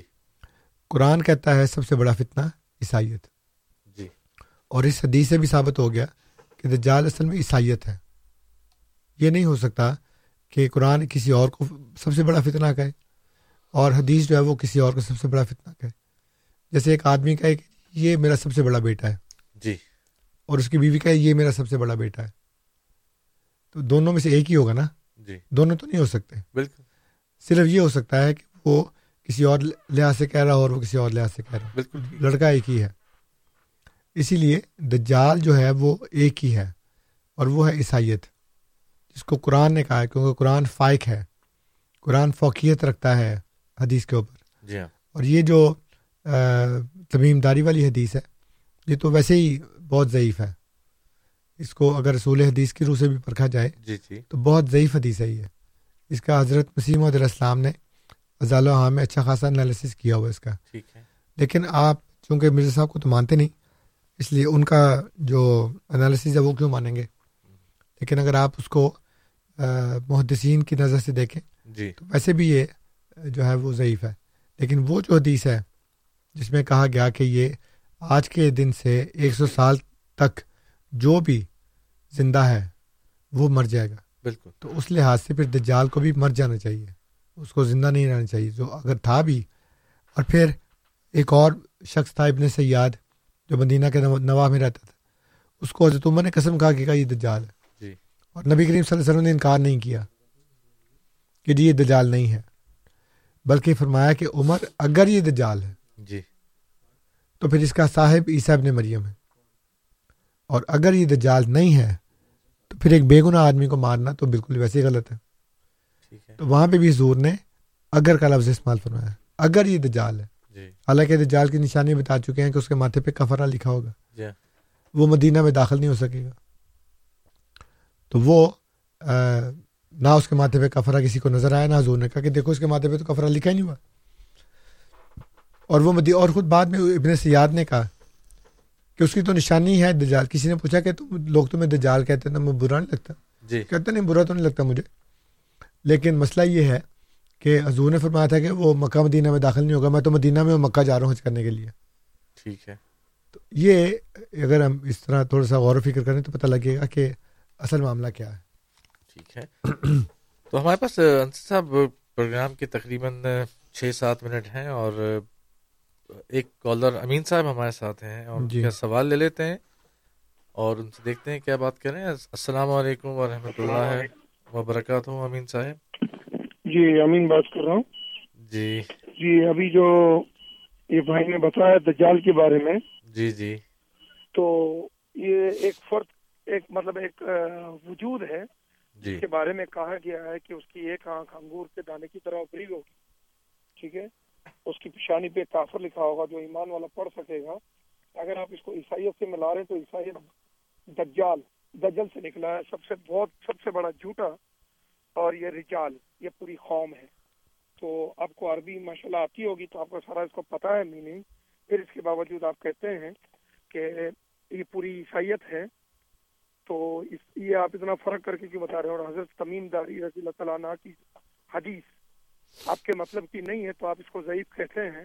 حالانکہ کئی روایتوں میں ہے یہ۔ اگر ضعیف ضعیف حدیث ہوتی تو یہ شاید ہی ایک کتاب میں آپ کو ملتی۔ یہ تو آپ کو ہر بڑی کتاب میں ملے گی۔ ٹھیک ہے نا؟ یہ میرے سوال کے جواب میں آتا ہوں۔ چلیے بہت شکریہ۔ جی مسئلہ یہ ہے کہ آپ نے کہا کہ دجال اور رجال۔ تو یہ کہاں لکھا ہے کہ دجال اور رجال جو ہے وہ ہم مانی الفاظ ہیں یا وہ ایک ہی طرح کے ہیں؟ کہ آپ نے کہا رجال تو قوم کو کہتے ہیں حالانکہ رجال جو ہے وہ مردوں کی جمع ہے۔ رجل کی جمع ہے۔ اور رجال جی ہاں۔ مردوں کی جمع ہے۔ پھر اللہ تعالیٰ نے قرآن کریم میں حضرت ابراہیم علیہ السلام کو امتاً فرمایا ایک بندہ اور اس کو کہا کہ امت ہے یہ۔ تو اگر حضرت ابراہیم علیہ السلام اکیلے ایک امت ہو سکتے ہیں تو دجال قوم کیوں نہیں ہو سکتا؟ اور مسئلہ یہ ہے کہ ہم اپنے پاس سے نہیں کہہ رہے۔ میں نے تو عرض کیا ہے نا کہ اگر آپ صرف احمدیت کی مخالفت نہ کریں اور سوچنے کی ذرا کوشش کریں سمجھنے کی کوشش کریں تو میں تو اپنے ثبوت میں قرآن کو پیش کر رہا ہوں۔ اور میں آپ کی خدمت میں یہ کر رہا ہوں کہ حدیث یہ کہتی ہے کہ سب سے بڑا فتنہ دجال ہے۔ جی۔ اور قرآن یہ کہتا ہے کہ سب سے بڑا فتنہ عیسائیت ہے ٹھیک ہے۔ کہ خدا کا کو بیٹا ہے۔ اللہ تعالیٰ فرماتا ہے کہ آسمان پھٹ پڑے، زمین شک ہو جائے اور پہاڑ گر پڑے اس بات پر کہ وہ کہتے ہیں کہ رحمان کا بیٹا ہے۔ یعنی اس سے زیادہ خطرناک بات خدا نے نہیں بتائی، کوئی عقیدہ خدا نے ایسا نہیں بتایا جس کے اتنے خطرناک کانسیکوینسز بتائے ہوں۔ اتنے خطرناک نتائج اور اواقب بیان کیے ہوں کہ اس کے کرنے سے یعنی خدا کے ساتھ شریک کرنا یعنی اللہ تعالیٰ فرماتا ہے کہ میں سارے گناہ جو ہے معاف کر دوں گا شرک نہیں معاف کروں گا۔ تو اس لحاظ سے تو اس کے متعلق کہنا چاہیے نا شرک کے متعلق۔ وہ کہتے ہیں خدا کی بیٹیاں ہیں فرشتوں کو خدا کی بیٹیاں yeah. بنا دیے۔ اس کو بھی خدا نے کچھ نہیں کہا۔ کہا تو اس کو کہا کہ رحمان کا ولد ہے۔ Yeah. تو جب خدا سب سے بڑا فتنہ اس بات کو قرار دے رہا ہے اور حدیث سب سے بڑا فتنہ دجال کو قرار دے رہی ہے۔ تو کیوں نہیں آپ اللہ کی کتاب پر غور کرتے اور یہ دیکھتے کہ ہاں یار یہ دونوں باتیں جو ہیں یہ متضاد تو نہیں ہو سکتی؟ نہیں نہیں ہو سکتی۔ اور آپ قرآن کو حدیث کے اوپر قاضی کریں تو آپ کو سمجھ آ جائے گی کہ حدیث جس کو کہہ رہی ہے وہ اصل میں وہی ہے عیسائیت۔ جی۔ اور پھر دجال دھوکہ دینے والا اد جال سب سے بڑا دھوکہ دینے والا۔ تو سب سے بڑا دھوکہ تو یہی ہے کہ رحمان کا بیٹا ہے۔ اس سے بڑا کوئی دھوکہ ہو سکتا؟ جی۔ اس لیے جس کو خدا نے قرار دیا ہے کہ سب سے بڑا فطرہ اس کو ہم مانتے ہیں۔ پھر اس کی جو نشانیاں بتائی گئی ہیں۔ اب کہتے ہیں جی کہ وہ تمیمداری والی حدیث تو کئی کتابوں میں ہے۔ اگر ضعیف ہوتی تو کسی کتاب میں نہ ملتی۔ حالانکہ سیاستہ کی بہت سی کتاب حدیثیں ایسی ہیں جو ضعیف ہیں۔ اور علامہ البانی تو ایک طرف رہے اور بہت سے لوگوں جی۔ نے۔ میرے پاس ایک کتاب ہے جس میں علامہ خالد محمود صاحب جو مانچسٹر میں رہتے ہیں وہ یہ کہتے ہیں کہ سیاستہ کی ساری حدیثیں بھی صحیح نہیں ہیں۔ جو چھ مستند کتابیں ہیں جی۔ ان میں بھی ساری حدیثیں ٹھیک نہیں ہیں۔ تو یہ کہاں سے آپ نے سو نکال لیا کہ جی اگر ضعیف ہوتی تو کسی کتاب میں نہ ہوتی؟ ان کتابوں میں تو بے شمار ضعیف حدیثیں موجود ہیں۔ اس لیے یہ کرائٹیریا صرف اور صرف جماعت احمدیہ کی مخالفت ہے کہ جو اس کو جماعت احمدیہ والے صحیح کہیں ہم نے چاہے الٹا لٹکنا پڑے ہم اس کو صحیح کہہ کے چھوڑیں گے۔ جس کو غلط کہیں جماعت ہاں اور جس کو جماعت احمدیہ غلط کہے اس کو ہم نے صحیح کہنا۔ جس کو جماعت احمدیہ غلط کہے ہم نے سارا زور لگا دینا لیکن اس کو صحیح ثابت کرنا۔ ٹھیک ہے۔ تو اس کی بجائے قرآن کی کسوٹی پہ پرکھ لیتے جی ہاں۔ جس کو قرآن ٹھیک کہہ رہا ہے وہ ٹھیک ہے جس کو قرآن غلط کہہ رہا ہے وہ غلط ہے۔ سیدھی سی بات بالکل ٹھیک ہے۔ بہت شکریہ انصر رضا صاحب۔ یہاں پر سامعین ہم آج کے پروگرام میں جو ہمارے اسٹوڈیوز میں مہمان ہیں اب وقت آ گیا ہے کہ ہم انہیں ان سے رخصت چاہیں گے، لیکن آپ اور ہم ساتھ رہیں گے۔ اب سے تھوڑی دیر کے بعد ہم آپ کی خدمت میں حضرت امام جماعت احمدیہ خلیفۃ المسیح الخامس عید اللہ تعالیٰ بن نصر عزیز، حضرت مرزا مسور احمد صاحب کا خطبہ جمعہ پیش کریں گے۔ یہ خطبہ جمعہ آپ کا جو اس دفعہ کا تھا، وہ جرمنی میں تھا، کیونکہ جمعہ ہفتہ اور اتوار یہ تین دن جرمنی میں اللہ کے فضل سے جلسہ سلانہ ہوا اور آج اس جلسہ سلانہ کا اختتام ہوا ہے۔ اللہ کے بہت فضل اور کرم سے ایک بہت کامیاب جلسہ سالانہ تھا اور اختتامی خطاب بھی حضور کا سننے کے قابل تھا جو ہمارے احمدی حضرات ہیں۔ مجھے امید ہے کہ ان سب نے سنا ہوگا۔ اور ان گزارشات کے ساتھ میں اسٹوڈیوز میں جو ہمارے مہمان موجود ہیں، جس میں عمیر صاحب موجود ہیں، بہت بہت شکریہ عمیر صاحب، آپ نے آج وقت نکالا، ہمارے ساتھ شامل ہوئے۔ آپ کی بات سے ہمیں بہت سی باتوں کا پتہ چلا اور ایک دو واقعات آپ کے بالکل ایمان افروز ہیں اور اللہ تعالیٰ بالکل جیسے آپ کو ثابت قدم رکھے اور ایمان میں تقویت دے اور آپ کو اس بات کا موقع دے کہ اس پیغام کو آپ اوروں تک پہنچائیں اور وہ جماعت احمدیہ میں شامل ہوں۔ اللہ تعالیٰ انہیں احمدیت یعنی حقیقی اسلام میں شمولیت کی توفیق عطا فرمائے۔ انصر رضا صاحب آپ کا بھی بہت بہت جی، شکریہ اور میں خود ذاتی طور پہ عمیر احمد صدیقی صاحب کا شکریہ ادا کرنا چاہتا ہوں کہ میری بہت سے جو نو احمدی ہیں ان سے ملاقات ہوتی ہے۔ جی۔ اور خود اللہ کے فضل سے مجھے بھی اس بات کی توفیق ملی کہ میں لوگوں کو اس میں شامل کروں۔ اللہ تعالیٰ ہی کرتا ہے ہم تو صرف ذریعہ بنتے ہیں۔ جی۔ اور اس سال کے شروع میں اب تک اللہ کی وجہ سے پانچ بیتیں ہو چکی ہیں جس میں تین خواتین اور دو مرد ہیں۔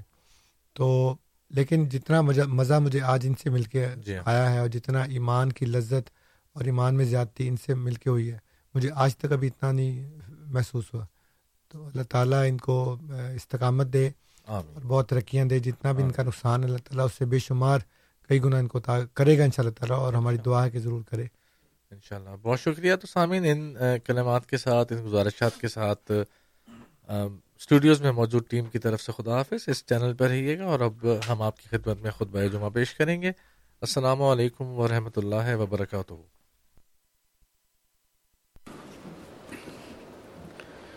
أشهد أن لا إله إلا الله وحده لا شريك له وأشهد أن محمدا عبده ورسوله أما بعد، فأعوذ بالله من الشيطان الرجيم. بسم الله الرحمن الرحيم. الحمد لله رب العالمين. الرحمن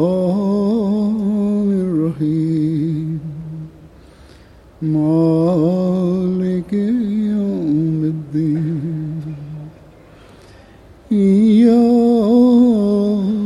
نعبد وإياك نستعين اهدنا الصراط المستقيم صراط الذين أنعمت عليهم غير المغضوب عليهم ولا الضالين.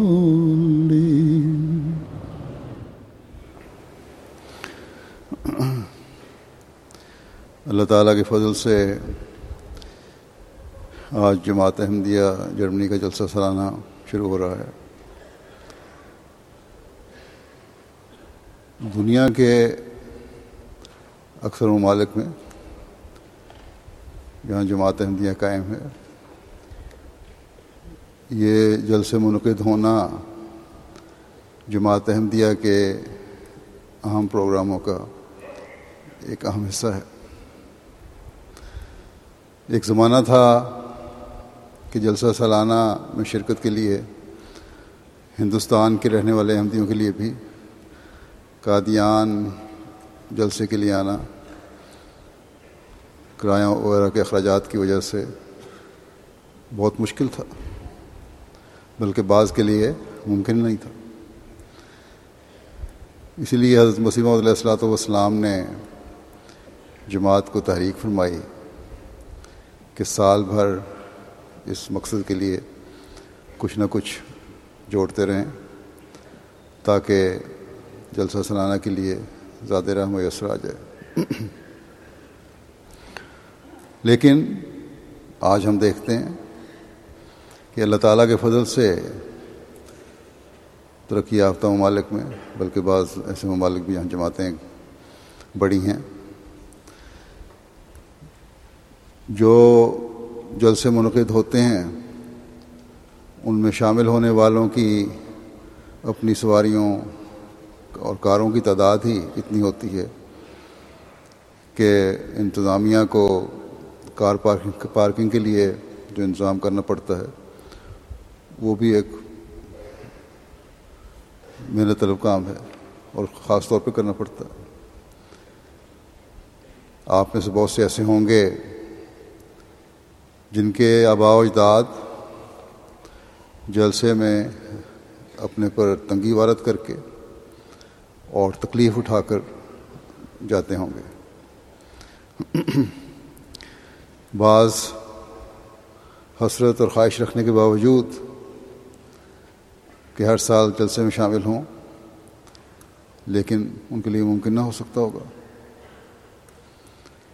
لیکن کبھی آپ میں سے کسی نے یہ بھی سوچا ہے کہ اتنی آسانیاں میسر آنے کے بعد کشائش پیدا ہونے کے بعد جو آپ کو سفر کی سہولتیں اور توفیق ملتی ہے، کیا یہ آپ کو اللہ تعالیٰ کا شکر گزار بنانے اور ایمان میں بڑھانے کا باعث بنی ہے؟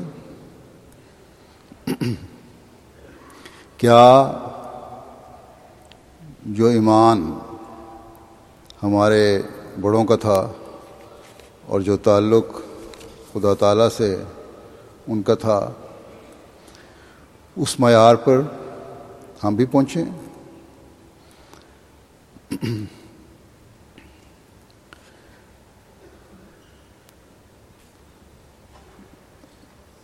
بعض اس زمانے کے بزرگ بزرگوں میں سے حضرت مسیم علیہ السلام کا زمانہ پانے کے باوجود، آپ کو ماننے کے باوجود خواہش کے باوجود، جیسا کہ میں نے کہا ہے،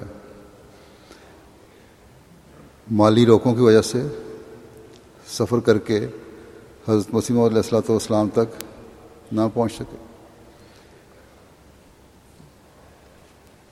لیکن آج جن ممالک کے جلسوں میں حضرت مسیم علیہ السلاۃ والسلام کا ایک غلام اور خلیفہ شامل ہوتا ہے، اس میں شمولیت کے لیے لوگ دوسرے ممالک سے خرچ کر کے بھی پہنچ جاتے ہیں۔ میرے سامنے بھی کئی بیٹھے ہوئے ہیں۔ بلکہ حضرت مسیم علیہ السلام کی صداقت جاننے کے لیے ایسے لوگ بھی دوسرے ممالک سے شامل ہوتے ہیں، ہونے کے لیے آ جاتے ہیں جو ابھی آپ پر ایمان نہیں لائے۔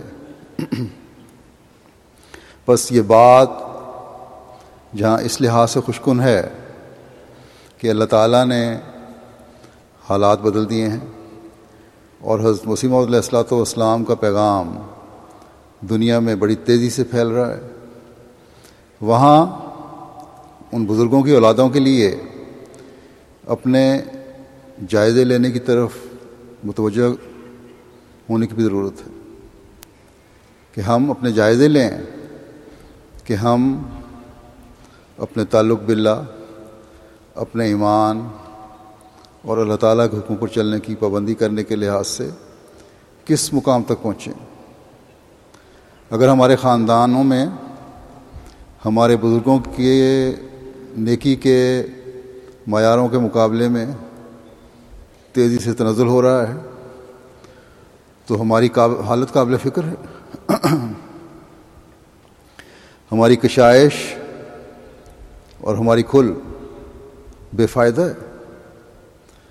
ہم دنیا تو کما رہے ہیں، لیکن ہمارا دین کا کھانا خالی ہو رہا ہے۔ اور ایسے حالات میں پھر ایک وقت ایسا آتا ہے جب انسان دنیا کے دھندوں میں غرق ہو کر خدا تعالیٰ سے بالکل ہی تعلق ختم کر دیتا ہے۔ اور یوں خدا تعالیٰ کی نظر سے گر کر شیطان کی جھولی میں جا گرتا ہے۔ جلسہ پر آنے والا، آنا صرف ایک رسم بن جاتا ہے پھر ایسے لوگوں کا۔ بس ہم میں سے ہر ایک کو یہ کوشش کرنی چاہیے کہ جلسے پر شمولیت ہمیں ہماری کمزوریوں کی طرف نشاندہی کرتے ہوئے ہمارے اندر انقلاب لانے والی ہو۔ ہمیں خدا تعالیٰ کا شکر گزار بنانے والی ہو۔ ہماری کشائش ہمیں اللہ تعالیٰ کے فضلوں کا وارث بنانے والی ہو۔ ہم ہمیشہ یہ دعا اور کوشش کرتے رہنے والے ہوں کہ ہم یا ہماری نسلیں کبھی خدا تعالیٰ کے غضب کا مورد نہ بنے ہم اپنے بزرگوں کی خواہشات اور دعاؤں کا وارث بننے والے ہوں۔ اسی طرح اللہ تعالیٰ کے فضل سے جو جماعت کو وسعت مل رہی ہے۔ جماعت دنیا کے کونے کونے میں پھیل رہی ہے۔ اللہ تعالیٰ جو لوگوں کے دلوں کو کھول کر حضرت مسیمہ علیہ السلام کی جماعت میں شامل ہونے کی، شمال سے بھی، جنوب سے بھی، مشرق سے اور مغرب سے بھی لوگوں کو توفیق دے رہا ہے۔ جو لوگ جماعت میں اپنے ایمانوں میں جلا پیدا کرنے کے لیے شامل ہو رہے ہیں، اپنے تعلق باللہ کو مضبوط کرنا چاہتے ہیں، وہ اس جلسے میں شامل ہونے کے مقصد کو پورا کرنے والے بھی بنے یہ بھی اللہ تعالیٰ کرے کہ ان کے دل کھلے، مزید کھلتے چلے جائیں۔ اس بات پر نظر رکھیں جو حضرت مسیم علیہ السلام نے جلسے کے انعقاد کے مقاصد کے لیے بیان فرمائی۔ یعنی خدا تعالیٰ سے تعلق اور اپنی زندگیوں کو اس کے حکم کے مطابق ڈھالنا۔ اپنے بھائیوں کے حقوق کی ادائیگی کی طرف توجہ۔ اور اللہ تعالیٰ کے پیغام کو دنیا میں پھیلانے کے لیے کوشش۔ یہ تمام باتیں اپنی حالتوں کو اللہ تعالیٰ کے احکام کے مطابق ڈھالنے اور ایک قربانی کا مطالبہ کرتی ہیں۔ بس یہ جلسہ نہ کوئی دنیاوی میلہ ہے، نہ دنیاوی مقاصد حاصل کرنے کا ذریعہ ہے۔ یہاں آنے والوں کو ایک تو ذکر الہی کی طرف توجہ دیتے رہنا چاہیے کہ یہ اللہ تعالیٰ سے تعلق بڑھانے اور اس کے فضلوں کو حاصل کرنے کے لیے ضروری ہے۔ اور دوسرے یہ ہر وقت ذہن میں رکھنے کے لیے ضروری ہے کہ ہم ان نیکیوں کو حاصل کرنے اور اپنانے والے بنیں اور پھر انہیں مستقل اپنی زندگیوں کا حصہ بنانے والے بنیں جن کا خدا تعالیٰ نے حکم دیا ذکر الہی کے ضمن میں یہ بھی بتانا چاہتا ہوں کہ مجالس میں بیٹھنے والوں کا ذکر چاہے اپنے اپنے رنگ میں ہو رہا ہو، الگ الگ انفرادی طور پر ہر کوئی کر رہا ہو۔ جماعتی رنگ رکھتا ہے۔ اور جہاں انسان کی ذات کو اس سے فائدہ ہو فائدہ ہو رہا ہوتا ہے، وہاں جماعتی طور پر بھی اللہ تعالیٰ کے فضلوں کو حاصل کرنے کا ذریعہ ہوتا ہے۔ بس جلسے کی کارروائی سنتے ہوئے، چلتے پھرتے ان دنوں کو ذکر الہی میں گزاریں اور پھر یہ بھی فائدہ ہے کہ جب انسان ذکر کر رہا ہوتا ہے، ایک ایسی مجلس ہوتی ہے، تو دوسروں کو بھی توجہ پیدا ہوتی ایک دوسرے کو دیکھ کر وہ بھی اپنے ان دنوں کو با مقصد بنانے کے لیے کوشش کرتے ہیں۔ بجائے اس کے کہ بے مقصد مجالس لگائی جائیں، بے مقصد گفتگو کی جائے۔ ان دنوں کو ہر ایک کو با مقصد بنانے کی کوشش کرنی چاہیے۔ ان دنوں کو کی عادت کا اثر اللہ تعالیٰ کے فضل سے بعد میں بھی کچھ عرصے تک تو رہتا ہے۔ اور اگر انسان کی توجہ رہے تو پھر لمبا عرصہ رہتا ہے۔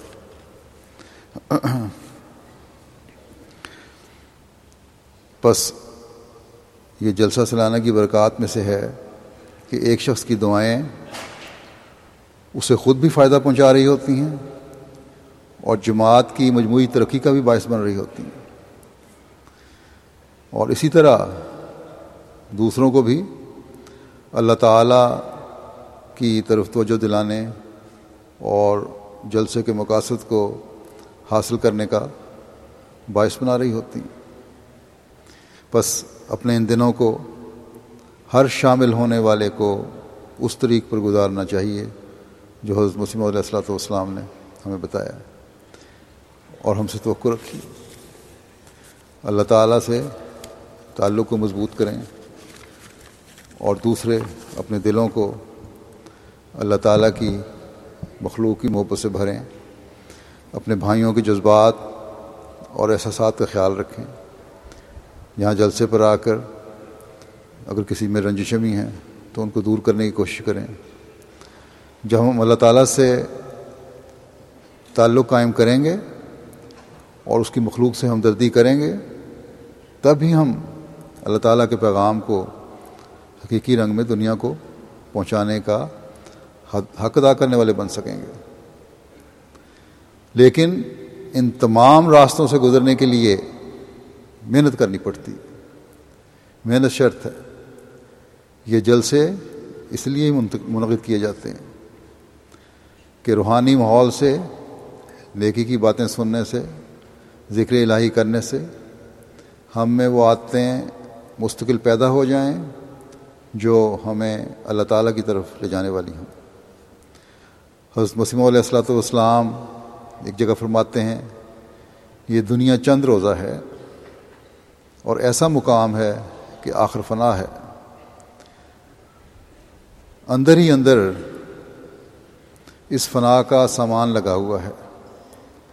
وہ اپنا کام کر رہا ہے، مگر خبر نہیں ہوتی۔ اس لیے خدا شناسی کی طرف قدم جلد اٹھانا چاہیے۔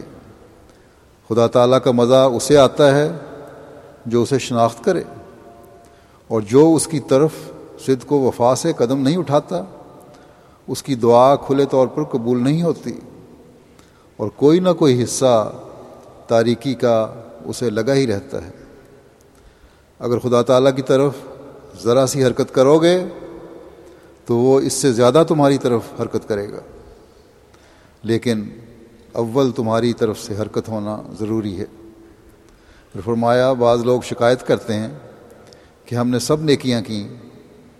نمازیں پڑھیں، روزے بھی رکھے، صدقہ و خیرات بھی دیا، مجاہدہ بھی کیا، مگر ہمیں وصول کچھ نہ ہوا۔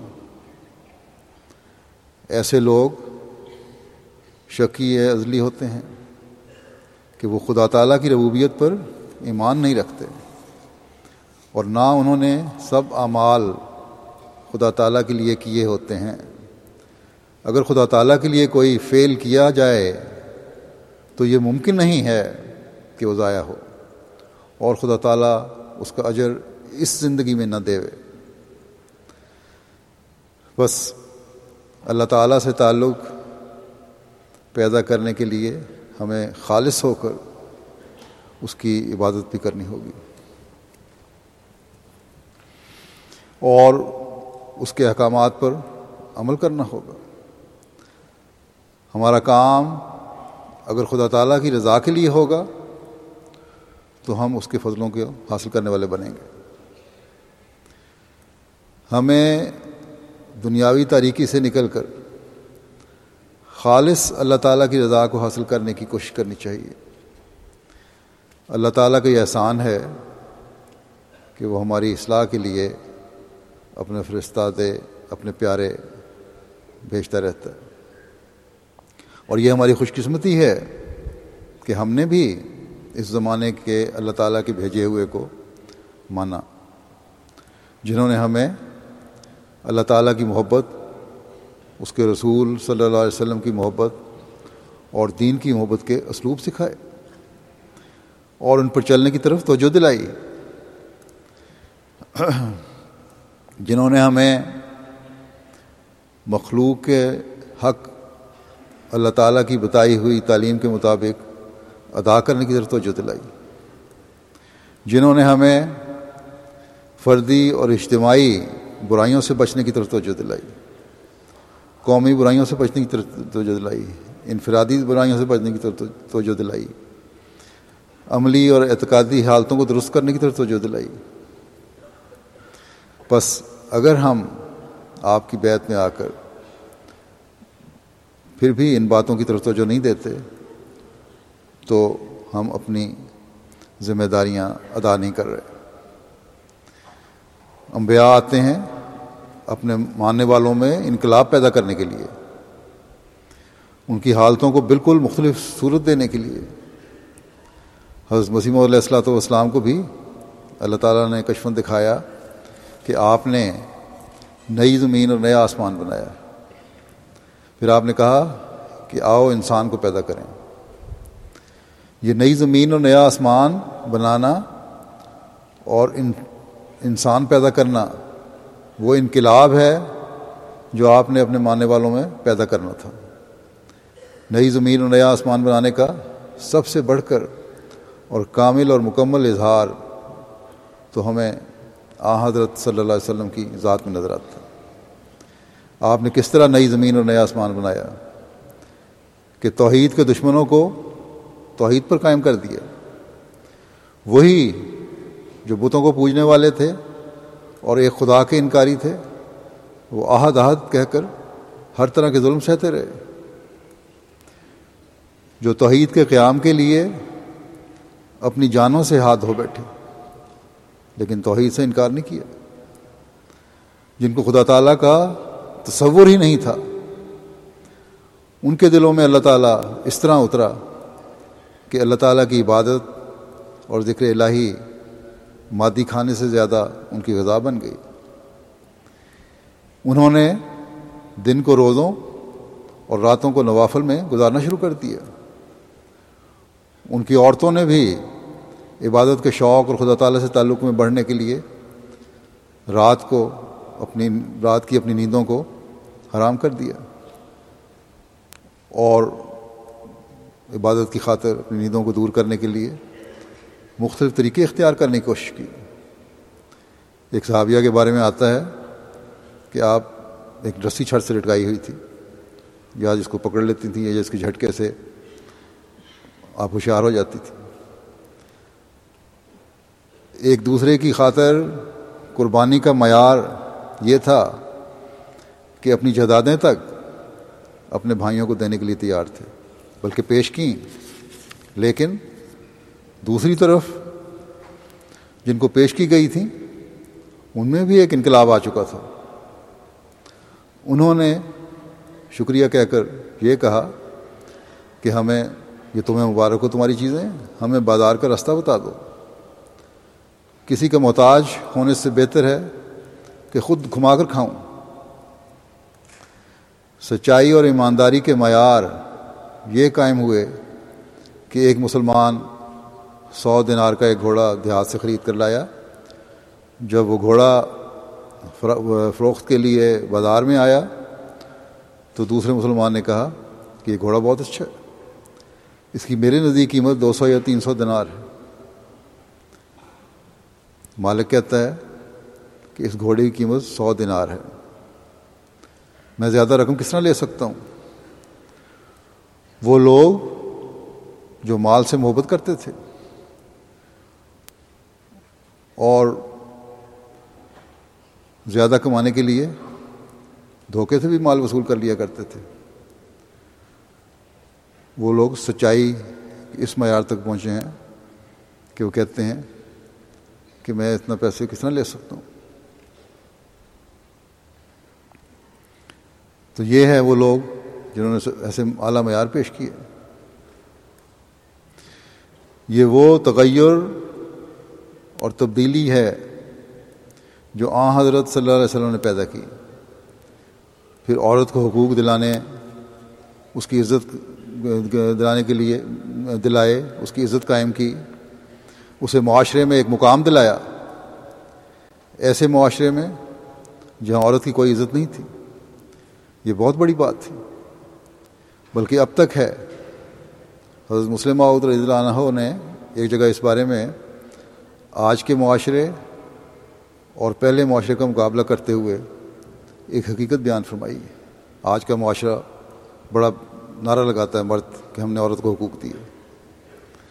اور وہ یہ ہے حقیقت کہ پہلے معاشرے میں مرد عورت کو ستاتا تھا، مارتا پیٹتا تھا اور سمجھتا تھا کہ مار پیٹ جائز ہے۔ اور آج آج بھی حسب سابق مرد عورت کو ستاتا اور پیٹتا ہے۔ یورپ میں بھی ایسا ہوتا ہے۔ اور دوسرے ممالک جو آزاد، عورت کی آزادی کے بڑے نعرے لگاتے ہیں، ان میں بھی ایسا ہوتا ہے۔ بعض وکیل میرے سامنے بیٹھے ہوں گے، ان کو پتہ ہے ایسے کیس آتے ہیں۔ لیکن فرق یہ ہے کہ اب یہ سب کچھ کرنے کے باوجود مرد یہ کہتا ہے کہ عورت کو ستانا اور پیٹنا جائز نہیں۔ پہلے ستاتا بھی تھا، پیٹتا بھی تھا، مارتا بھی تھا، حقوق سب کرتا تھا، لیکن جائز سمجھ کر۔ اب یہ سب کچھ کرتا ہے اور ساتھ نعرہ لگاتا ہے کہ یہ جائز نہیں۔ عمل وہی ہے، لیکن ظاہری اقرار بدل گئے ہیں۔ تو ہر میدان میں ہمیں آ حضرت صلی اللہ علیہ وسلم کے ذریعے ایک انقلاب پیدا ہوا وہ نظر آتا ہے۔ حضرت مسیم علیہ السلام السلام نے جو یہ فرمایا کہ جانوروں سے بدتر انسانوں کو انسان بنایا، پھر تعلیم یافتہ انسان بنایا، پھر باخدا انسان بنایا۔ تو یہ ایک عظیم عظیم معجزہ تھا جو آپ صلی اللہ علیہ وسلم سے ظہور میں آیا۔ ان باخدا انسانوں نے ہر کام خدا تعالیٰ کی رضا کے مطابق کرنا شروع کر دیا۔ بس یہی نئی زمین ہے اور نیا آسمان تھا جو آپ صلی اللہ علیہ وسلم کے آنے سے بنا۔ اور اس زمانے میں آپ کے غلام صادق کو خدا تعالیٰ نے کہا کہ نئی زمین اور نیا آسمان بناؤ۔ کیا جو حالات آ حضرت صلی اللہ علیہ وسلم کے زمانے میں مسلمانوں کی مسلمانوں کے تھے یا جو حالت روحانی اور اخلاقی ان کی تھی، وہی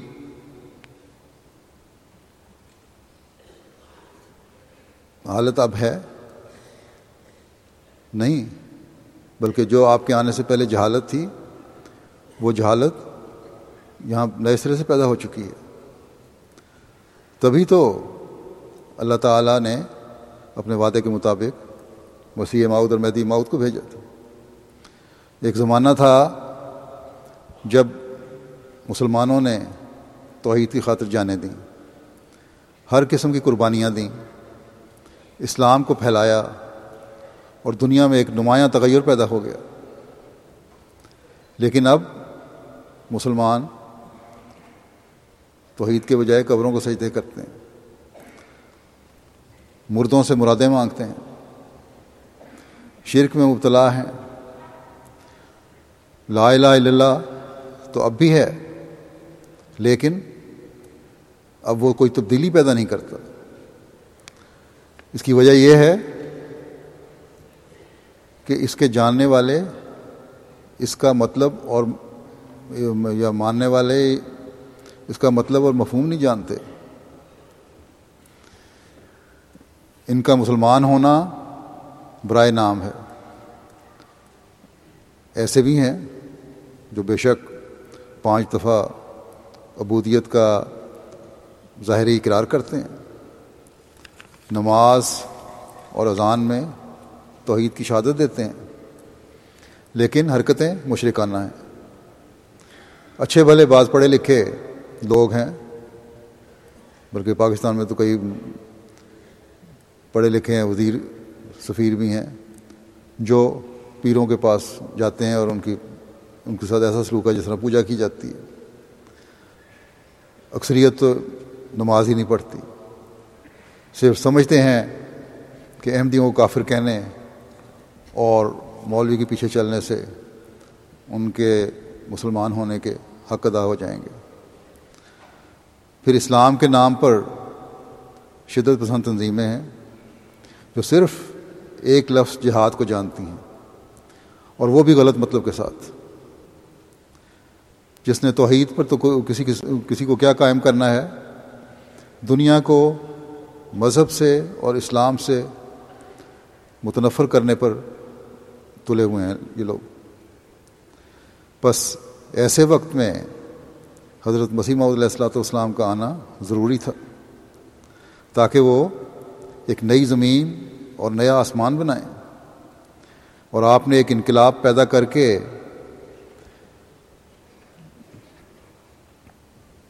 دکھا بھی دیا۔ ایک مشہور ڈاکو تھا اور دوسرے چھوٹے ڈاکو اور چور وغیرہ اس کو بھتا دیا کرتے تھے۔ ایک جگہ مسلم رضی اللہ عنہ نے لکھا ہے کہ ان سے لوگ پوچھتے تھے کہ تم بتاؤ مرزا صاحب کی صداقت کا نشان، کوئی نشان تم نے دیکھا؟ تو انہوں نے پوچھا، تم اور کیا نشان پوچھتے ہو؟ میں خود حضرت مسیم علیہ السلام کی صداقت کا نشان ہوں اور یہ ثبوت ہوں کہ میری کایا پلٹ کر رکھتی ہے۔ چوروں سے تعلق کٹ گیا اور ڈاکے ختم ہو گئے۔ اور عبادات میں مشغول ہو گیا۔ بس آپ نے بھی اس زمانے میں نئی زمین اور نیا آسمان بنایا اور لاکھوں انسانوں کی کایا پلٹ کر بتایا کہ یوں نئی زمین اور نئے آسمان بنتے ہیں۔ آپ علیہ السلام نے تو نئی زمین اور نیا آسمان پیدا کر کے دکھا دیا اور بہت سارے ہم ہم نے نمونے دیکھے۔ نشانات ہم دیکھتے بھی ہیں، سنتے بھی ہیں، پڑھتے بھی ہیں۔ اپنے بزرگوں کو، کی حالتوں کو بھی دیکھ کر، ان سے سن کر مزید ایمانوں میں تازگی پیدا ہوتی ہے۔ لیکن اس کشف میں آپ علیہ السلام کی جماعت کو بھی توجہ دلائی گئی، نئی زمین اور نیا آسمان بنانے میں۔ اس لیے اب یہ دیکھنا ہے کہ آپ کی جماعت کا حصہ بن کر آپ علیہ السلام کی بیت میں آ کر ہم کیا کوشش کر رہے ہیں کہ ایک نئی زمین اور ایک نیا آسمان پیدا کریں۔ کیا صحابہ نے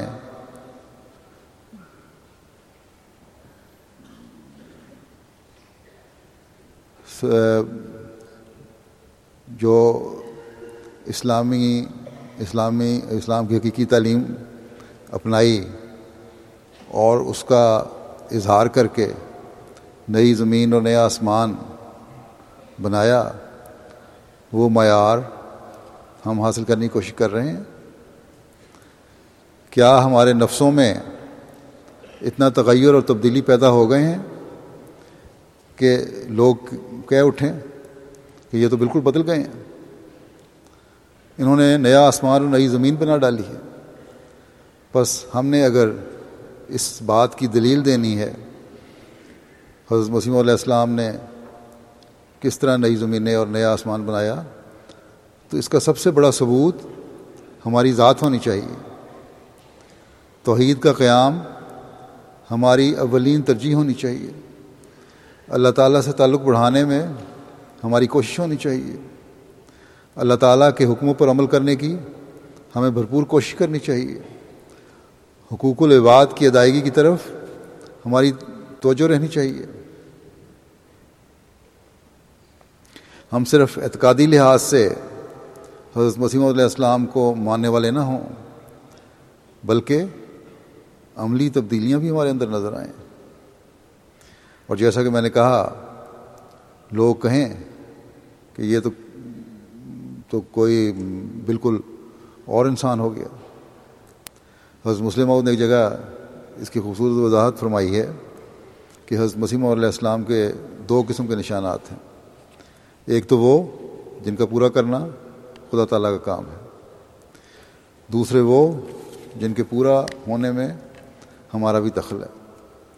اور جو جو ہمارے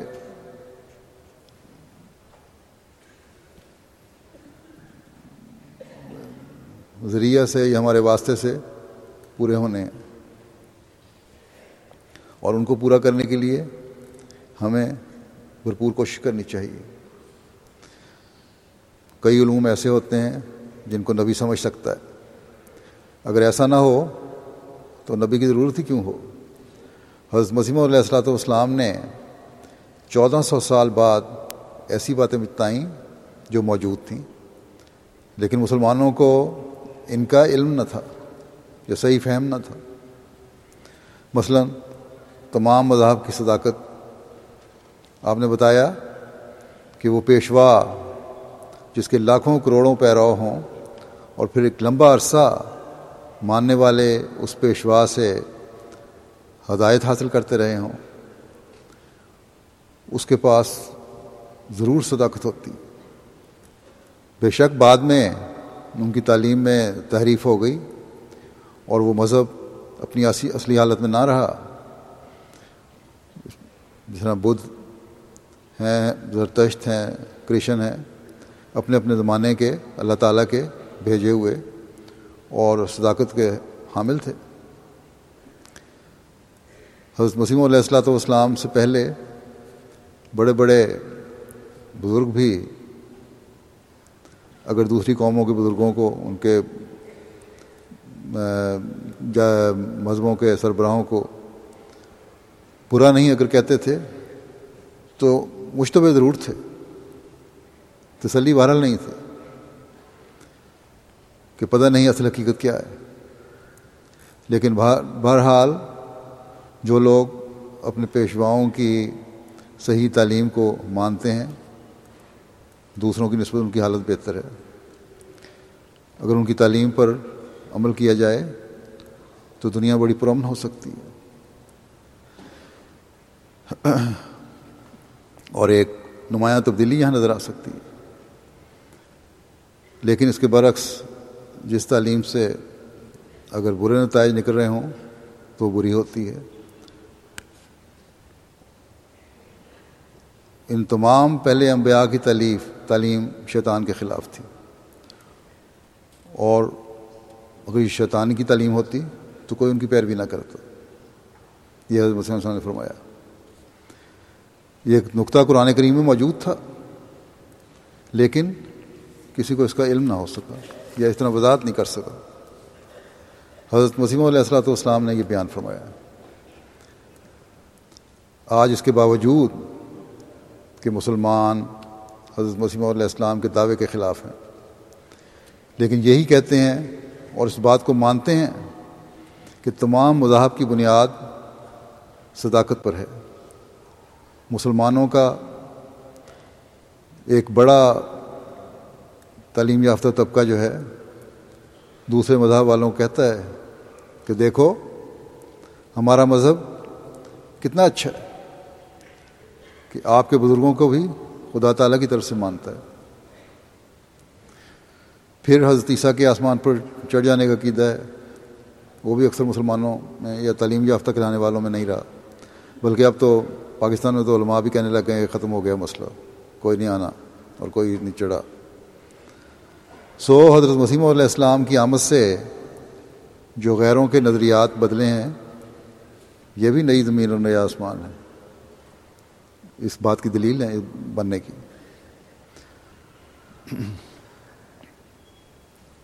یہ نشان تو ہیں جو خدا تعالیٰ کی طرف سے پورے ہوئے۔ لیکن جو دوسری صورت ہے، نئی زمین اور نیا آسمان بنانے کی، کہ عملاً بھی نئی زمین اور نیا آسمان بنے، اسے ہم نے پورا کرنا ہے۔ حضرت مسیم علیہ السلاۃ والسلام کو ماننے والوں نے پورا کرنا ہے۔ ایک نیا آسمان بنا کر ہم نے اپنے عقیدے میں نہ صرف تبدیلی پیدا کی بلکہ حضرت مسیم علیہ السلام کی بیت میں آ گئے۔ لیکن دوسری صورت جو نئی زمین بنانے کی ہے، اس میں ہماری کوششوں کا دخل ہے۔ صرف اچھا آسمان ہونا کچھ فائدہ نہیں دے سکتا جب تک زمین بھی نئی نہ ہو اور بہتر نہ ہو۔ اور اچھی زمین کا ہونا ضروری ہے۔ اس لیے حضرت صلی اللہ علیہ وسلم نے یہ بھی فرمایا ہے کہ مومن کا دل زمین کی طرح ہوتا ہے۔ بس اپنے دلوں کو عقیدے کے لحاظ سے نہیں، بلکہ عملوں کے لحاظ سے بھی فائدہ مند بنانا ہے۔ اللہ تعالیٰ نے ہم پر یہ احسان کیا ہے کہ ہم نے حضرت مسیم علیہ السلاۃ والسلام کو ماننا ہے۔ اللہ تعالیٰ چاہتا ہے کہ ہم ہمارے اعمال کو حضرت مسیم علیہ السلام کے ذریعے سے نیک بنائے اور ہمارے ہاتھوں سے زمین کو درست کرے۔ حضرت مسیم علیہ السلام کے ذریعے بھی، ذریعے اللہ تعالیٰ نے ہمیں طریق بتا دیے۔ یا حضرت مسیم علیہ السلاۃ والسلام نے علیہ السلام ہمیں ایک مسالہ دے گئے۔ اسے کام میں لانا ہمارا کام ہے۔ اب ہم نے دیکھنا ہے کیا ہے، کیا واقعی ہم یہ کام کر رہے ہیں؟ بس جیسا کہ میں نے پہلے بھی کہا تھا، اگر ہم اللہ تعالیٰ کا حق ادا کرنے اور بندوں کا حق ادا کرنے کا کام کر رہے ہیں، اگر ہمارے معاملات خدا تعالیٰ اور اس کی مخلوق کے ساتھ صاف ہیں اور اس میں امتیازی شان رکھتے ہیں، تو یقیناً ہم حضرت مسیم علیہ السلام کی نئی زمین اور نیا آسمان بنانے میں آپ کا ہاتھ بٹا رہے ہیں۔ بس اپنے جائزے لینے کی ضرورت ہے۔ بعض باتوں کی طرف میں توجہ بھی دلاتا ہوں، جو حضرت مسیم علیہ السلام نے ہمیں بتائی ہیں۔ ایک بات تو بنیادی ہے کہ قرآن کریم کا ہر حکم ہمارے اندر تبدیلی پیدا کرنے والا ہونا چاہیے۔ اور جس طرح حضرت مسیم علیہ السلام نے اس کی وضاحت فرمائی ہے، وہ ایک نئی زمین اور نیا آسمان ہمارے اندر بنانے والا ہے۔ اور پھر اس کو اختیار کر کے، اس پر عمل کر کے، ہم میں سے ہر ایک نئی زمین اور نیا آسمان بنا سکتا ہے۔ دوسروں کو بھی فائدہ پہنچا سکتا ہے۔ حضرت مسیم علیہ السلاۃ والسلام فرماتے ہیں ایک جگہ کہ میں دیکھتا ہوں کہ لوگوں کی یہ حالت ہو رہی ہے کہ وہ تدبیریں تو کرتے ہیں، مگر دعا سے غفلت کی جاتی ہے۔ بلکہ اس با، بلکہ اسباب پرستی اس قدر بڑھ گئی ہے کہ تدابیر تدابیر دنیا کو خدا بنا لیا گیا ہے اور دعا پر ہنسی کی جاتی ہے اور اس کو ایک فضول شے قرار دیا جاتا ہے۔ یہ خطرناک زہر ہے جو دنیا میں پھیل رہا ہے، مگر خدا تعالیٰ چاہتا ہے کہ اس زہر کو دور کرے، چنانچہ یہ سلسلہ اس نے اسی لیے قائم کیا ہے۔ تا دنیا کو خدا تعالیٰ کی معرفت ہو اور دعا کی حقیقت اور اس کے اثر سے اطلاع ملے۔ بس اس غرض کو ہر احمدی کو اپنے سامنے رکھنا چاہیے اور اپنے تعلق بلا کو بڑھانے کی ضرورت ہے اس کو سامنے رکھتے ہوئے۔ پھر آپ نے فرمایا، یہ زمانہ بھی روحانی لڑائی کا ہے۔ شیطان کے ساتھ جنگ شروع ہے۔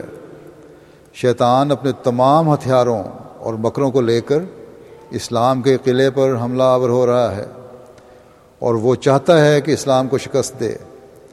مگر خدا تعالیٰ نے اس وقت شیطان کی آخری جنگ میں اس کو ہمیشہ کے لیے شکست دینے کے لیے اس سلسلے کو قائم کیا ہے۔ بس اس روحانی لڑائی کے لیے ہر احمدی کو کوشش کرنی چاہیے۔ اور آگے بڑھنے کی ضرورت ہے۔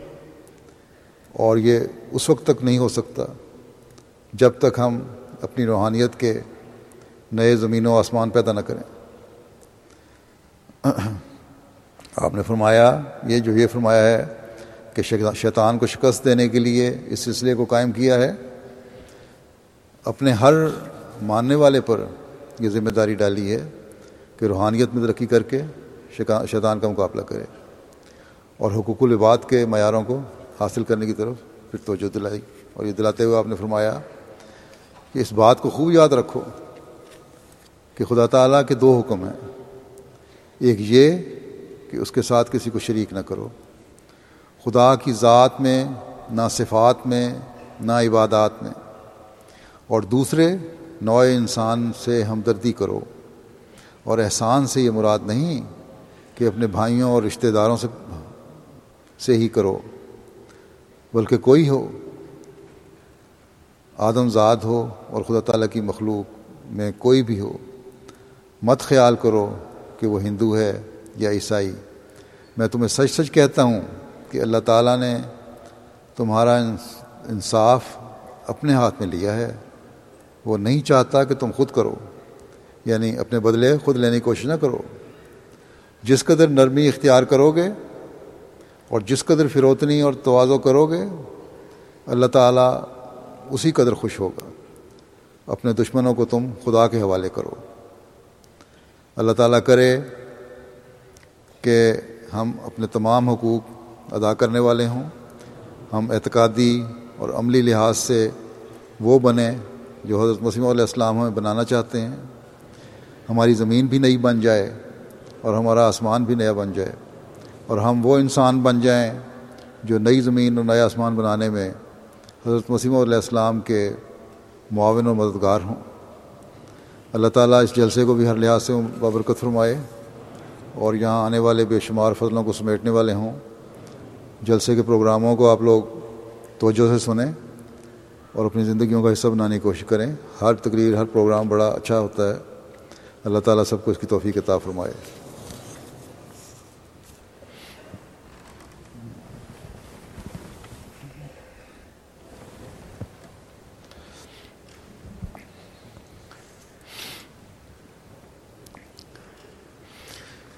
الحمد لله الحمد لله نحمده ونستعينه ونستغفره ونؤمن به ونتوكل عليه. ونعوذ بالله من شرور أنفسنا ومن سيئات أعمالنا.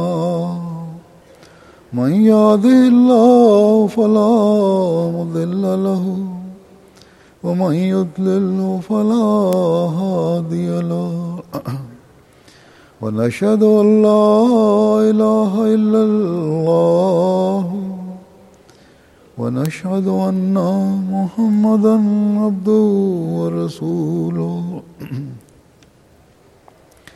عباد الله رحمكم الله. إن الله يعمر بالعدل واللسان وإيتاء ذي القربى وينهى عن الفحشاء والمنكر والبغي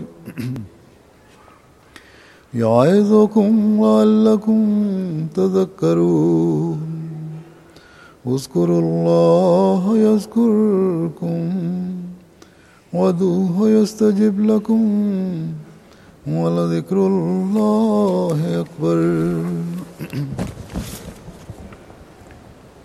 نماز کے لیے وہیں جانا ہے؟